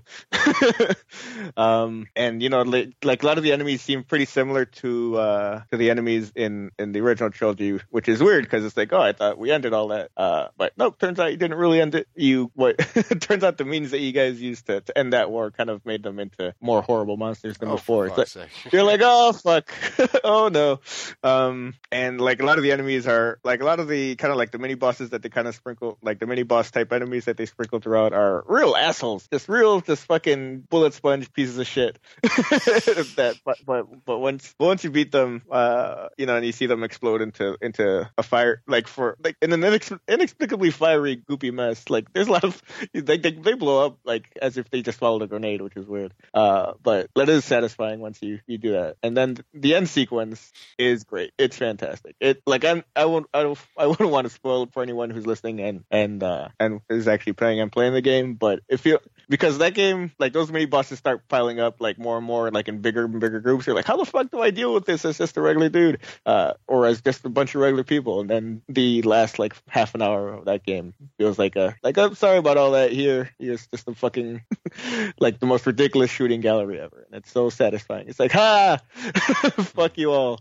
Uh, and yeah, that game it kind of just ends. The the story just kind of just you're like, oh, like there's this, it ends in a pretty big revelation, and you're like, oh, weird. Like I wonder how everyone's gonna. Do, oh, end credits, huh? like I thought maybe we could at least get an extra 20 minutes to see how everyone reacted to that, but I guess not. Like Um, when you say big revelation, you mean like uh, not anything as bad as uh, the end of Halo Two per se, right? no, no, like it's an intriguing, you know, like that's like it's a good story beat. Like I, I, I think it's a good twist. It just kind of leaves it, and it's like, oh right, I forgot that they wanted to relaunch another trilogy, so that's the only reason it ends right fucking here and not 20 minutes later. Mm. Um, so it's kind of disappointing on that level. But overall, I, I thought it was a really great, really fun story. Oh, awesome. Uh, I don't know. If, I think we may have talked about this already, but uh, how do you feel about uh, the report saying that, according to Microsoft, the game sold light? Yeah, I don't know. That that seems weird because from basically every Xbox owner that I speak to, like they all seem super fucking jazzed about Gears 4 and bought Gears 4. Uh, and I was among them too. I was like, yeah, fucking Gears, let's get into Gears again. um, yeah, so like seeing like hearing about you know just seeing what the landscape was anecdotally from from my perspective, and then hearing about how you know how well the Xbox has been selling these last few months. On top of that, like I felt like Gears Four would be a big time super hit. You know, just kind of financially. Yeah, it, it's really weird because you know the game seems pretty tight. It's dope. yeah. uh, I mean, it feels like you know Xbox, who you feel like uh, you know kind of need all the exclusives they can right now, especially with Halo Five being kind of meh. Uh, and this game seemed pretty cool, and it's selling light, it's, especially with it like like I was like I may have said like with it uh, leading the charge right now as far as console sales, and a lot of those consoles have to come with uh, freaking Gears of War, I would imagine. Yeah. Hmm. But yeah, it does sound like it's a good game. Game, uh, it's like definitely one of the ones that are making me that are making me ah maybe maybe like as far as uh, me purchasing one of the things finally. All right, uh, what? So you recommend it full price? Wait for the sale. No, I mean, yeah, I definitely recommend Gears 4 if you've got an Xbox, um, especially if you've got people to play online with, uh, either for co-op or for horde. Uh, always a lot of fun. Nice. Gears is back in a in a, in a, in a good way. Or is It's great because, like, remember, Judgment was like just a fucking. Oh god, yeah. It was just dry boogers on a paper plate. it's like fucking who cares? So would you say the game is nice, or would you say like Marcus Phoenix would say nice? Nice. Never seen a guy so happy to reload his gun. I mean, I like that active reload uh, system is makes zero sense. It's like, why would timing your reload make your bullets more powerful? But it's so fucking fun. So, it's so satisfying to get it every time. You're like, you, you do go nice. so happy. oh, these bitches are gonna get it now. The the clip went in and everything. Nice. Oh god. All right. Well, that's awesome. Uh, what, what else have you played, man? Uh, let's see. I played a couple other games here. Um, a the third episode of Telltale's Batman series uh released since the last time we recorded. Um, played through that, and probably my least favorite episode so far. Oh god damn. Uh, I mean, it's not a bad episode by any means. It's just that it's just that man, there's not much Batmaning uh in this one. It's maybe a 15, 20 minutes tops out of the two hours. so it's, Uh, you're mainly Bruce Wayne on this one. you're mainly Bruce Wayne, kind of dealing with a lot of the fallout of what happened uh, near the end of uh, the second episode. So it's a lot of just kind of politicking and maneuvering as Bruce Wayne to kind of get your house back in order. Uh, because the, as as this keeps going along, like the, the Wayne family name gets dragged through the mud more and more. Uh, like and your family's integrity is just fucking shot.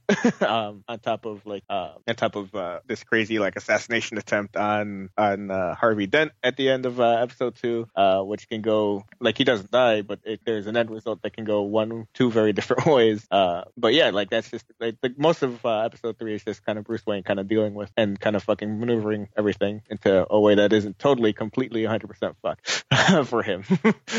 um, and yeah, like and like I mean, there are a lot of great character moments, and it's just that it just sucks to not be able to do much Batman stuff except for like one like crime scene sequence uh, where you kind of figure out like, oh, they're gonna poison the city with the train or whatever with the overhead train. They're gonna attach some fucking crazy fucking crop dusters on the train tracks and, and poison the city that way. And you figure it out, and it's like, oh, that's all the Batman stuff I get to actually do.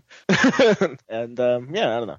Um, and yeah, the game, like, even though it's the best looking uh, of Telltale's games so far, it's it's still like really like buggy and kind of like really just really chugs along in really not great ways. Oh. So I mean, there's this one part uh in like in the middle of the episode where it's like, well, one like it like it's like it's a ridiculous choice. It's like why would any human being ever choose to do it? Go with this approach, and like I said, fuck it, let me see what happens if I go with this approach. And the game fucking crashed. I was like, um, okay, maybe the game's just like maybe it's just uh I don't know, maybe it's just a one time thing. And I restarted the game, made the same crazy choice, and then crashed again. I was like, like is the is this choice so crazy that it's actually breaking the game, or is this game just kind of fun? And it's like, oh, the game. It's weird too, because like no matter what which choice you actually make, it ends up the result ends up being the same. I think. Uh, but yeah, point is, not a great episode. I don't think. Not my favorite at I would love to control Bruce Wayne, like doing giving someone a job interview. yeah. What would you say are your biggest strengths? Mr. Cobblepot, why should we hire you at the mailroom? Be like, because you hired this one. He eventually became the supervillain, the Riddler. No. uh, eh, hopefully it'll make up for. Like maybe the next episode will be like Batman heavy. So. Yeah, maybe. I mean, I would hope so. it's kind of in the title, right? I love there would be like an hour long section where you're doing taxes. I think he's got an accountant for that. You're probably right. He is rich after all. uh, if you uh, do you feel like it's uh, did a good job at least building towards the overall story, or Yeah, I think so. Cause um, Okay. yeah, it takes take again like it take this is another game that kind of takes a really fucking crazy turn, uh, or at least this episode rather, uh, takes a pretty wild turn uh, at the very end where it's like, wait, what? This character? This character? What? This character is the one doing this to me right now? oh, no. Yeah, so I mean, I appreciate what Telltale's doing uh, from a storytelling standpoint. They're taking a lot of chances in terms of like what, like they're really kind of uh, pulling the rug from underneath what people kind of expect from the characters within a Batman universe. Skull Duggar makes his big return to DC Universe. the, elec- the electrocutioner or whatever the fuck, the electrocution. whoever, The dude those other knocked out in one punch and uh, Origins. Christ. I thought that was hysterical. I love that. that's so what a waste. It's the electrocutioner. Come on. He was Why is he in there at all? He was in Gotham for Christ's sakes. that hot ticket, Gotham. What a stupid fucking game. Uh, I, I, I, the game is fine. Like if if uh, Arkham Knight is uh, considered part of the family, I think you can consider Origin at this point now. Yeah, I mean that's not unfair, but it's like, man, Yeah. what a shitty. But that's like your cousin that eats paint chip part of the family. No, I didn't think it was that bad. I mean, it's terrible. Game barely fucking worked for me. On top of being the dumb fucking shit show of a story. it's even worse when you know, like Rocksteady, like pretends it doesn't exist. Like, all right, we're gonna give you guys the definitive one, the definitive game, Arkham Knight. You can't play it on PC, but we're still gonna sell it.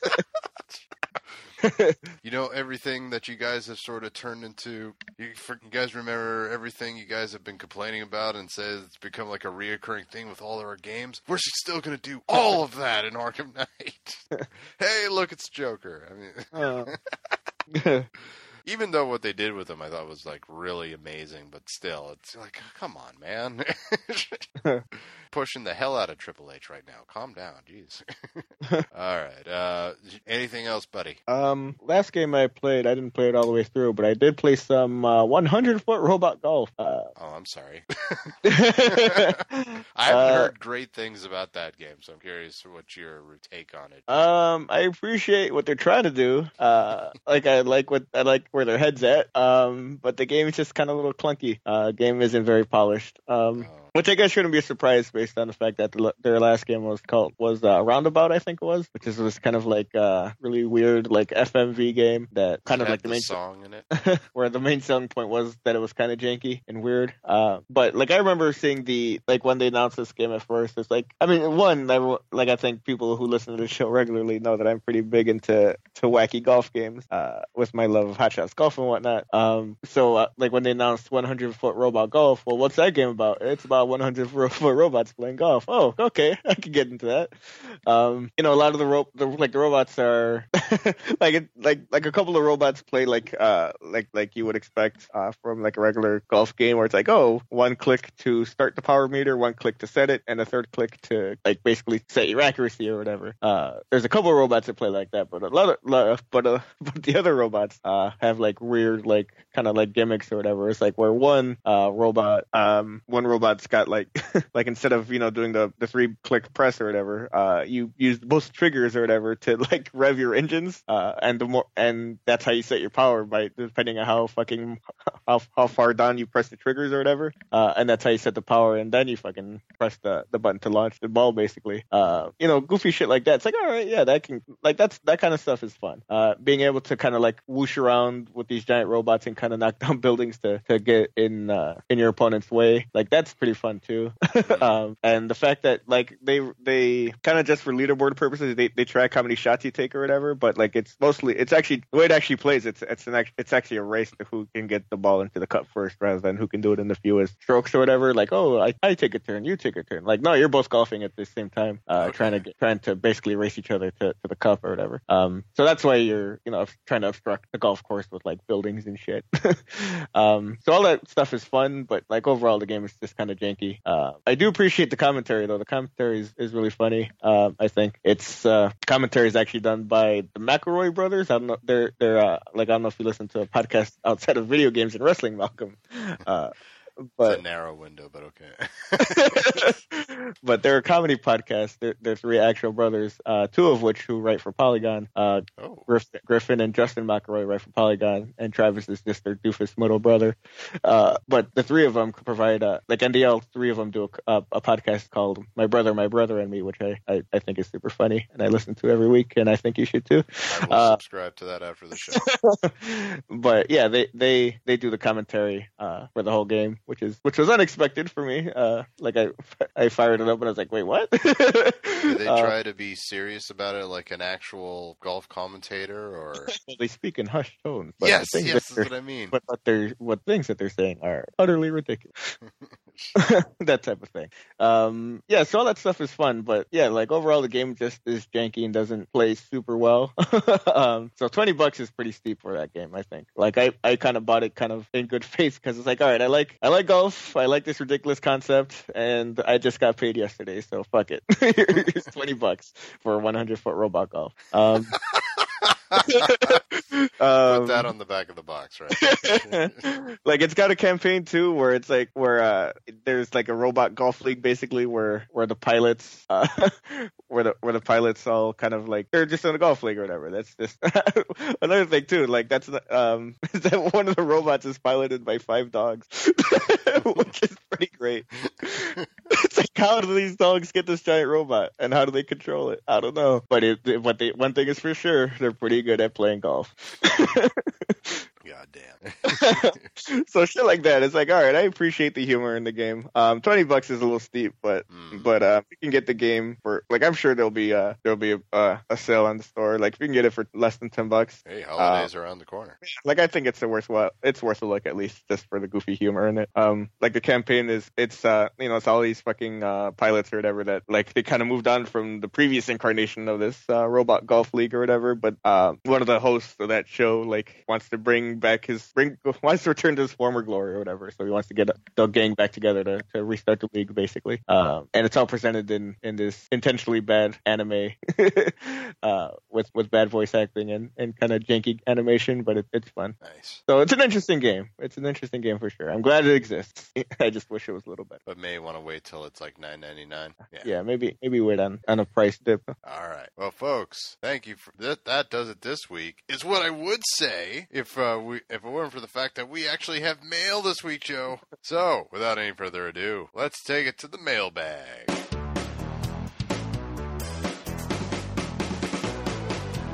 And we're back here. And folks, if you want to be like uh, our two emailers, that's right, two two emailers, feel free to write in to the show at mailbag at thefirmup.com. That's mailbag at thefirmup.com. Or if you go check out the firmware update on Facebook, when you f- when you find our page, there'll be a button right there at the top to send an email. Just click that, and your browser should open up. All right, starting off with an old friend of mine, a gentleman by the name of Fro from Norway. Fro writes in, Dear PS4 goods, I think he means gods, Malcolm and Joe. No, no, not that Joe. That's an inside joke, Joe. I, I have some questions for you. Number one, are there any games of the year do you do you regret getting? I'm assuming he uh, he means uh, games of the year. Any games we regret getting this year? This year? Mhm. Uh, hmm. I, mean, I don't know. Like, I feel like even games that like weren't as good as I'd hoped. Um, like I'm still glad to have played something like No Man's Sky or even 100 Foot Robot Golf. So it's I find it very hard uh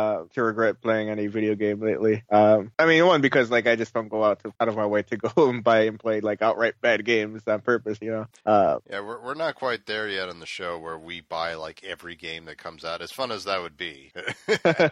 uh, let's see. Trying to think of it. Uh, Godzilla came out this year, didn't it? I I think so. Yeah, that, that game, you know, you know, it's got some novelty to it, but I should not have dropped sixty dollars on it. Uh, I do appreciate what they tried to do, but the game isn't anywhere as good as it could have been. So I would have to say, out of all the games I got, that would be like my regret, quote unquote. As far as spending the extra forty bucks, I would have spent twenty on it. uh, but yeah, I'm kind of me and Joe are kind of in the same boat where we're we pretty much uh, we're very careful because you know we're broke and uh, we only have so much money to go around here.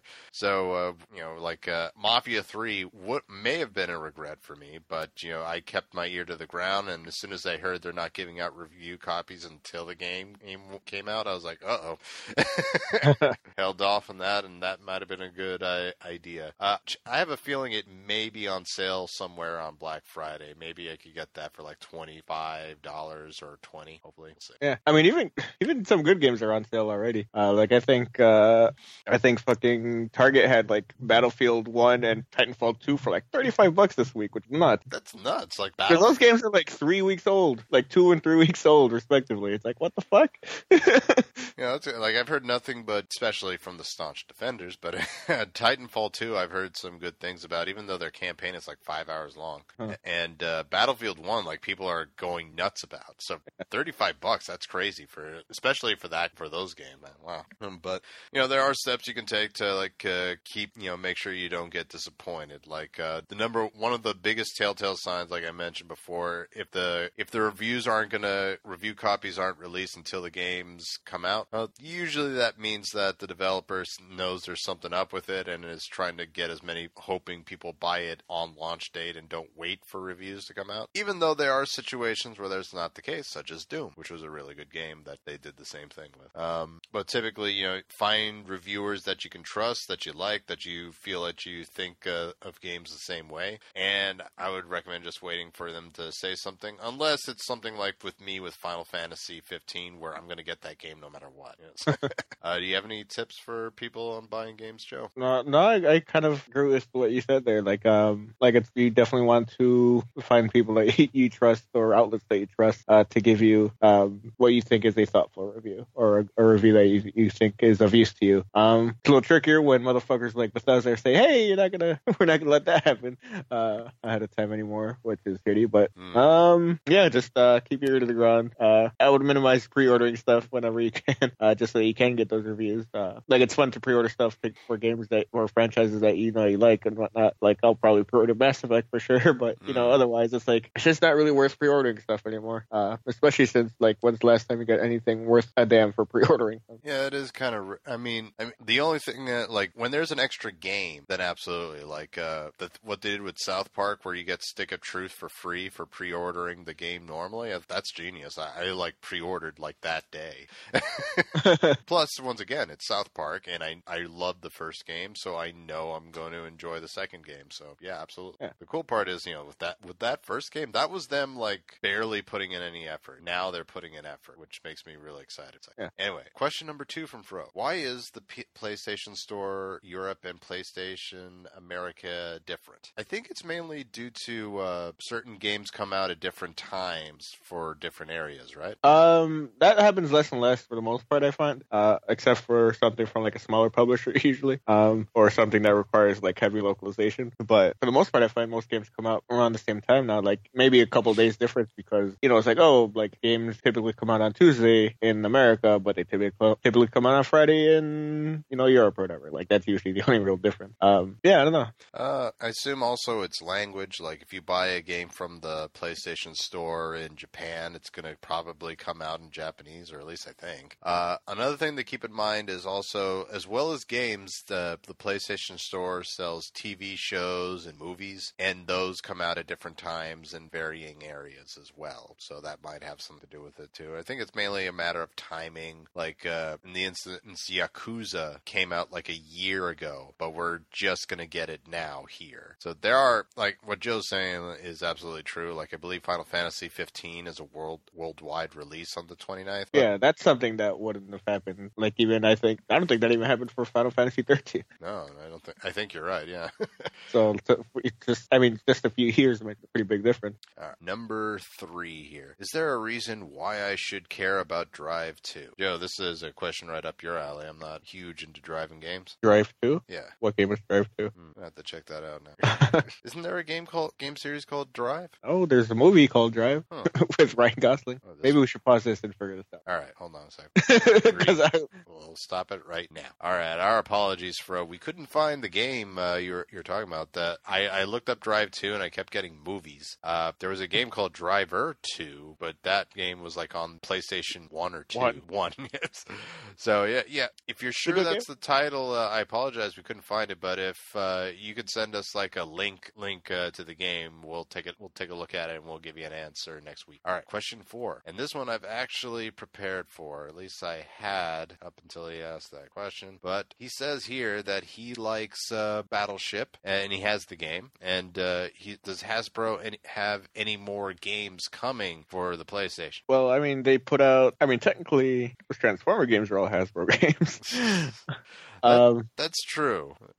Try, I'm trying to think. I, I think he means board games. yeah, I think so too. But um, So I mean, I'm not sure. Does Hasbro put out like The- like does Hasbro own like Parker Brothers? Is that is that why they get to put out those Monopoly games? Yeah, so I, I I got it here. They've got there's two Hasbro family fun packs out. One came on October 20th, 2015, and that includes Monopoly Plus, Risk, Trivial Pursuit, and Scrabble. And then they have another one that came out in October 25th of this year. So I think they do like a October release like uh, every year it looks like. But this one has six games including Bat Battleship, Boggle, Trivial Pursuit Live, Monopoly Plus, and two forms of Risk. One uh, called Urban Assault, which I assume means that there's rap music in the background. I don't know what that means, but all right. Oh, And so yeah, there you go. So uh, the the one that what's that? Boggle.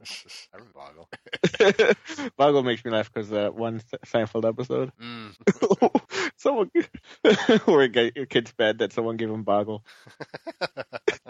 Uh, so yeah, there you go. Um, the uh, the latest one, uh, the one that just came out on October 25th, that's six games for 59.99, or you can get the uh, year bundle, the bundle from a year ago for I believe 39.99. So there you go. And number five, lots of games are not based on books. But what games, games do you wish that were based on books you read? Hmm. That's an interesting one. I, I can start off right off the bat with Ready Player One, and that, that game, especially if you can get all those franchises into one game, which right off the bat sounds like a complete nightmare, but if you can pull that off, uh, I think you'd have like a really amazing and fun game. And so, I like right off the bat, I think that would work. Um, you, you have any others, Joe? I, unfortunately, I don't read that many books. I don't read shit either, Malcolm. uh, unfortunately, um, I mean, I guess I appreciate the stuff that is based on books. Like, uh, you know, once upon a time, the earliest Tom Clancy games were based on books, like Rainbow Six. Uh, Yeah, like most of my book, the books I read nowadays are either wrestling biographies, which is real heady literature, obviously. or cookbooks or books about learning to cook. So there should be a cooking video game now that I think about it. Oh man, Uh, we, yeah, we, we apologize. We're kind of useless on this one. I mean, there are plenty of uh, games based on comic books, like the Scott Pilgrim game was a real highlight. Ooh, yeah. A lot of Um, comic book games are pretty good. A lot of obviously Batman's Arkham series was wildly successful and whatnot. Oh, uh, uh, De- Deadpool was surprisingly good too. Yeah, um, you know, Injustice was a pretty cool game. Ooh, yeah, and Injustice Two is coming out pretty soon. Yeah, I imagine. I bet. Walking Dead, pretty big deal there. hmm That's true. So like comic book games, yeah, yeah, we're all over that. But uh, let's see, unless they make a uh, biography about the uh, Celtics from that won the title. Uh, so you mean like NBA 2K11? oh, okay, there you go. um, you know what they should make a game about? Ooh, Lord of the, Lord of the You know, Rings, Shadows of Mordor. There you go. let's let's boot up those those uh those early EA published Harry Potter games on GameCube and Xbox. Mm. those real uh, those real uh, barn burners over there. Oh gosh, You know, you know, a book deserves uh, a video game, Malcolm. what's that? The good book. Where's my Bible? Where are my Bible games? I haven't seen any since the NES or since uh, Noah's Ark 3D on, on on Super Nintendo. Remember that one? Oh God, yes. it was just Doom or Wolfenstein, but it, instead of instead of demons and Nazis, it was fucking goats for some reason. They shot the slingshot. All right. Or like I remember when I was a kid, I was given this uh, gigantic comic book, and it was called The History of the World, and it was basically like uh, the history of the world, jumping from the Big Bang to uh, the freaking Trojan Roman Roman Empire, Cleopatra, like all this, except it was just done in comic book form. It was comedic for the most part, but it explained like everything in pretty amazing detail too. Ooh, and uh, it it was actually really fun. I, I wouldn't mind like a history game either. That that could work out pretty nicely. You know, you know, not God of War, but you know, something else on the history level. Some real academic history. like now that I think about it, For Honor could be kind of considered a history game. Sure, you remember when those uh those Vikings fought those uh shoguns? I'm, I'm talking about the techniques, Joe. Not Remember that great battle?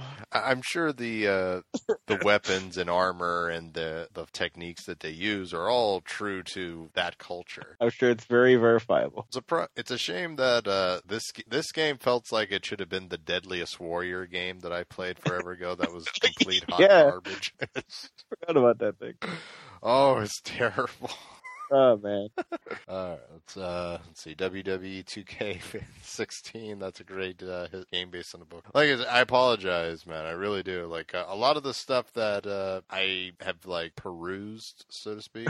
like uh, Ready Player One is really the only re- good answer I have for you, unfortunately. And like the rest of it, like I'm mainly listening to biographies and cookbooks. So, but anyway, Fro, thank you so much for writing in. I promise the next time you write in, I won't take this long to get to you. So, but thanks so much for writing in. We appreciate that. now, this next one is a fun one, as uh, it comes from one of our best good friends on the show, RK, who's been with us since the beginning. As uh, me and him had a fun little exchange uh, via text message. Because uh, now, little backstory bit database here, uh, and this is on me because I took it the wrong way. Like uh, he he had just bought World of Final Fantasy, and he's enjoying the game. He really is. And uh, he sent me a text message which was to the measure of, "Man, this new World of Final Fantasy is, game is so great. I don't even care if uh, 15 Final Fantasy 15 comes out anymore."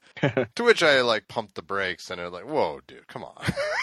Just- come on. And what he meant to say was he was having so much fun with the game that he's fun, that he's having a great time being invested in this that uh, you know 15 it's not as pressing he still wants to play but you know I, I took i took it the wrong way thinking he was like oh fuck final fantasy 15 Here, Malcolm, I'll put my foot down for you. Fuck Final Fantasy 15. How do you feel about that? How does that make you feel? what's that Said fuck Final Fantasy 15, Malcolm. How does that make you feel? that, that enrages me joe How dare you?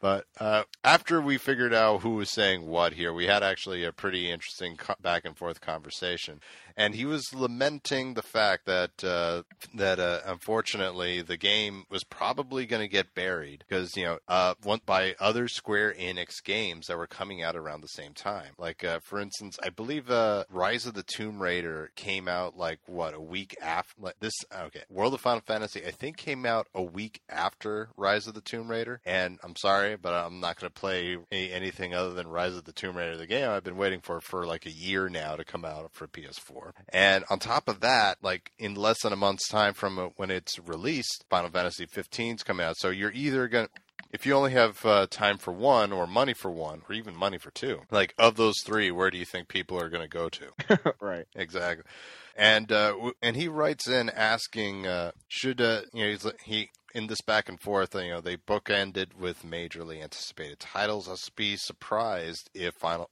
world of final fantasy which is a game he enjoys joe who sales in the at least 100k can that be a topic for the next show? Developers scheduling good games at dumb times and sending them out to die. And uh, yeah so yeah I, I thought it would be an interesting interesting uh, topic to discuss us here because you know that does happen. Like uh, we, we've talked about studios releasing game titles at the same time as big titles coming out for it fortunately i don't have a list but why do you think they do that joe Uh, because they're, they're real dumb. They're real, real dumb.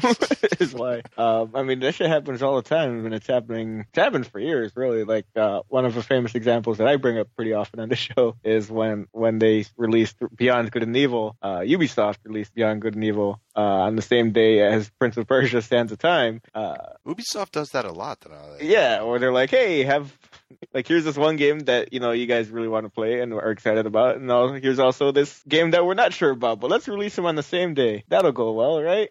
Ah, guys, hello. Um, another recent example, uh, you know, besides World of Final Fantasy, um, I guess in the in the AAA shooter space is that EA is doing it to, did it to itself pretty recently, uh, releasing you know Battlefield One uh, one week and then Titanfall Two the next week. That's right. Yes. Which is fucking crazy because you know Titanfall is a great game in its own right, and people are enjoying it for enjoying that game a lot as well. But it's like, well, which game are people really going to gravitate to? The, the this the long running established you know franchise that people have enjoyed pretty much every iteration of, or this game that's only a sequel to a game that people kind of like fell out of. Uh, like immediately. It's like, oh, well, probably the first one, huh? I, I, would also argue that you know Square has been actually doing continual disservice to World of Final Fantasy because one of the main reasons this game wasn't a blip on my radar, if you remember back to that E3 where I lost my mind and they introduced uh, the, that they were making a Final Fantasy VII remake, World of Final Fantasy was the game they revealed first as mm-hmm. like a fake out announcement, right? And everyone collectively groaned, "Oh, okay, whatever." so it was like to me for the longest time, it was that fake out game that they released in the beginning, and I never really gave it a second thought. And you know, Final Fantasy VII is where my heart is, and you know yeah. that's once again an example. They show you this really awesome game that you really, really want, and like, oh, here's a new thing we're working on, but we're gonna focus on this one over here. But it's like, yeah, on, man. um, I mean, and fuck, I mean, that's not even the only time this year that they've done this, or even that month, because fucking Square Enix also released Dragon Quest Builders on in October too, uh, on the same day as Rise of the Tomb Raider, okay. uh, on the same day as WWE 2K17, uh, on the same day as Gears of War 4. Um, like I played that demo for Dragon Quest Builders uh, a few weeks before the release of the full game, like, and I liked that game a lot. I was like, holy shit, this game's actually a lot of fun and, and really fun and funny uh, and cute, and like like I want to play this. When's it out? Oh, the same day that me and all my friends are gonna play and buy Gears of War 4, huh? All right. Oh, God. Never mind. See you never, Dragon Quest builders. It was it was a it was a it was a great dream while we had it and it's a real shame. Like, uh, and I understand like sometimes it's accidental. Like originally the plan for 15 was it was going to come out in September, I, I or maybe in 2010, maybe perhaps, or that too. But uh, or any time within the last eight years. But originally it was supposed to come out the 30th of or the 29th of September before, and then you know shit happened and they had to delay it for when they did. It's gold now once again, but uh, they had to delay it. it is finally happening happening. It's going to happen, folks. Don't worry. hey, but they delayed it to this time, which just so happens to be like sand- sandwiching World of Final Fantasy in between these two major games. Uh, so sometimes it's beyond their control, but at the same time, you know, you, you it's still a week away from Rise of the Tomb Raiders. they should have. It should have been positioned uh, for like heck, delay that game or whatever for like even just a month, just to give it some breathing room, so it can be uh, its own thing. But you know, when it's sandwiched in between like two big franchises like that, you know, you're sort of like shooting yourself in the foot. Yeah, yeah.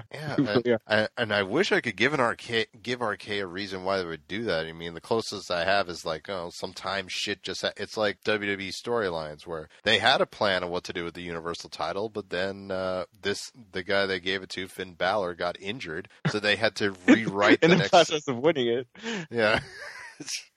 that damn turnbuckle power bomb by Rollins. But anyway, but you know, and they have to like rewrite everything, and some, and a lot of time those delays that the games get can cause like instances like this. And I understand they want to get it like out as soon as possible, but I, I, I wish they would like plan ahead and just be like, okay, we'll give this game a quarter, we'll give this game a quarter, and we'll get you know, or even like give them some breathing room so that people have a chance to like get some paychecks in and have have a greater chance of playing this game. But yeah, like, I mean, I don't get it. It's like, uh, like it's it's. It's it's too bad that that that this that the game industry is run by very very let's say economically oriented businessmen who like like bottom line is is what matters the most at all times. So it's like like yeah, if, like we don't like we just want to get like if something is finished, we, we want to put it out as soon as fucking possible. Okay, it's like well, it doesn't make sense to release it now. What if we just held on to it? Like like we're done with it. Let's hold on to it. Maybe we'll we'll see some of that profit back in a few months. We've got three other games coming out before then. We'll be fine. We're Square Enix. It'll be fine. Like no, we got to put it out as soon as it's done. It's like fuck, why? Like, you know how many remakes we got of like 11 other games? We'll be fine for a while. just yeah, just just put it out in fucking January if you want. Like, but no, gotta gotta be out by the end of the quarter or whatever the fuck. Yeah, it's that holiday season, which I don't know how, unless you're like putting the game out on sale or something like that. I don't know if, how much that really affects the whole game industry because a lot of it nowadays is like you know when the game's coming out, much like a movie. I mean, like you don't wait until Christmas to go buy that Marvel film that came out over the summer. No, you go see it when it's out. Yeah. So I, I, I don't get it. I wish I could give uh, RK a definitive answer here, but it's very it's very weird. But it's, you know that's why we don't own our own game studio, I guess.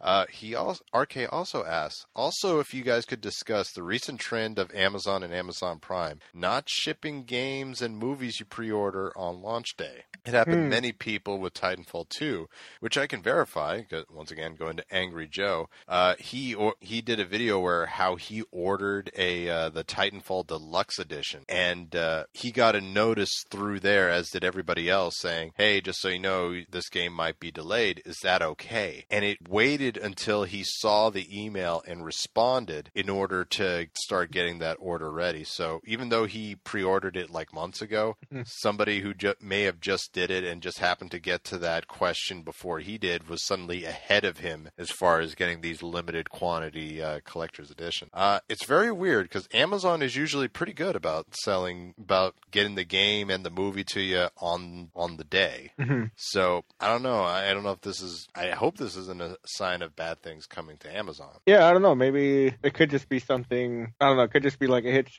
in their in their distribution chain or something. Like oh, or like something like oh, like UPS just wasn't playing nice for some reason for like a couple days or whatever, or like oh, like some weather thing or some catastrophic thing that does that's outside of their actual controls. Like it could be any number of things. Like it's hard to kind of comment on something like that um, because you just never really know what's actually going on unless they do send like an email like that where it's like oh, something in the manufacturing is might cause a delay. Is that okay or whatever? Like that's kind of shitty where it's like oh, you didn't answer before everybody else did, so you're you getting pushed further back in line. That doesn't make any sense. It's like Yeah. I pre-ordered it first.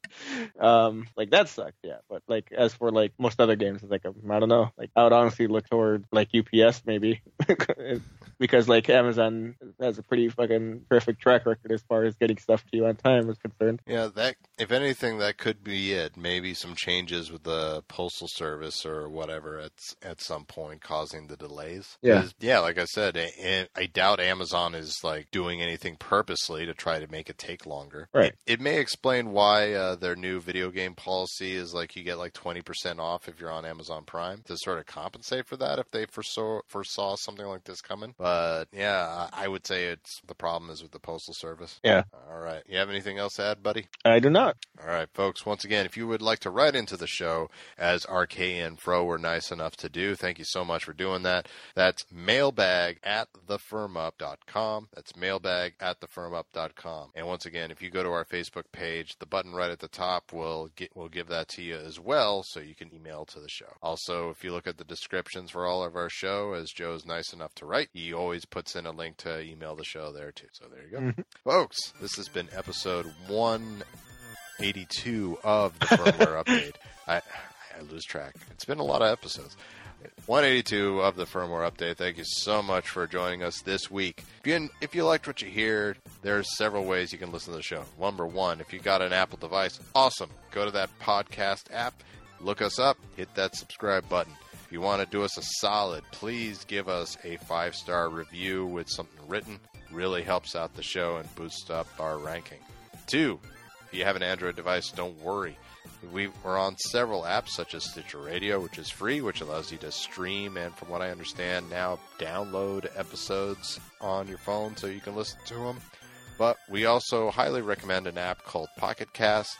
It's $3.99, but it'll be an awesome $3.99 that you spend.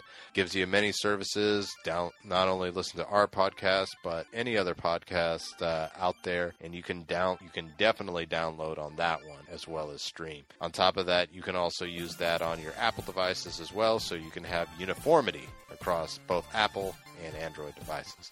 You can also follow us on Twitter at Wons23 for Joe, at PS Malc for myself, and at the firm up for the show. Also, we're on Facebook now. Uh, give, please go there and give our sh- give our page a like, as that helps us out tremendously. And Joe, is there anything else I'm forgetting? No, sir. Beauty, folks. Thank you so much for joining us. The next time you see me, I'll probably be Final Fantasying my head off. So we'll see you then. See ya.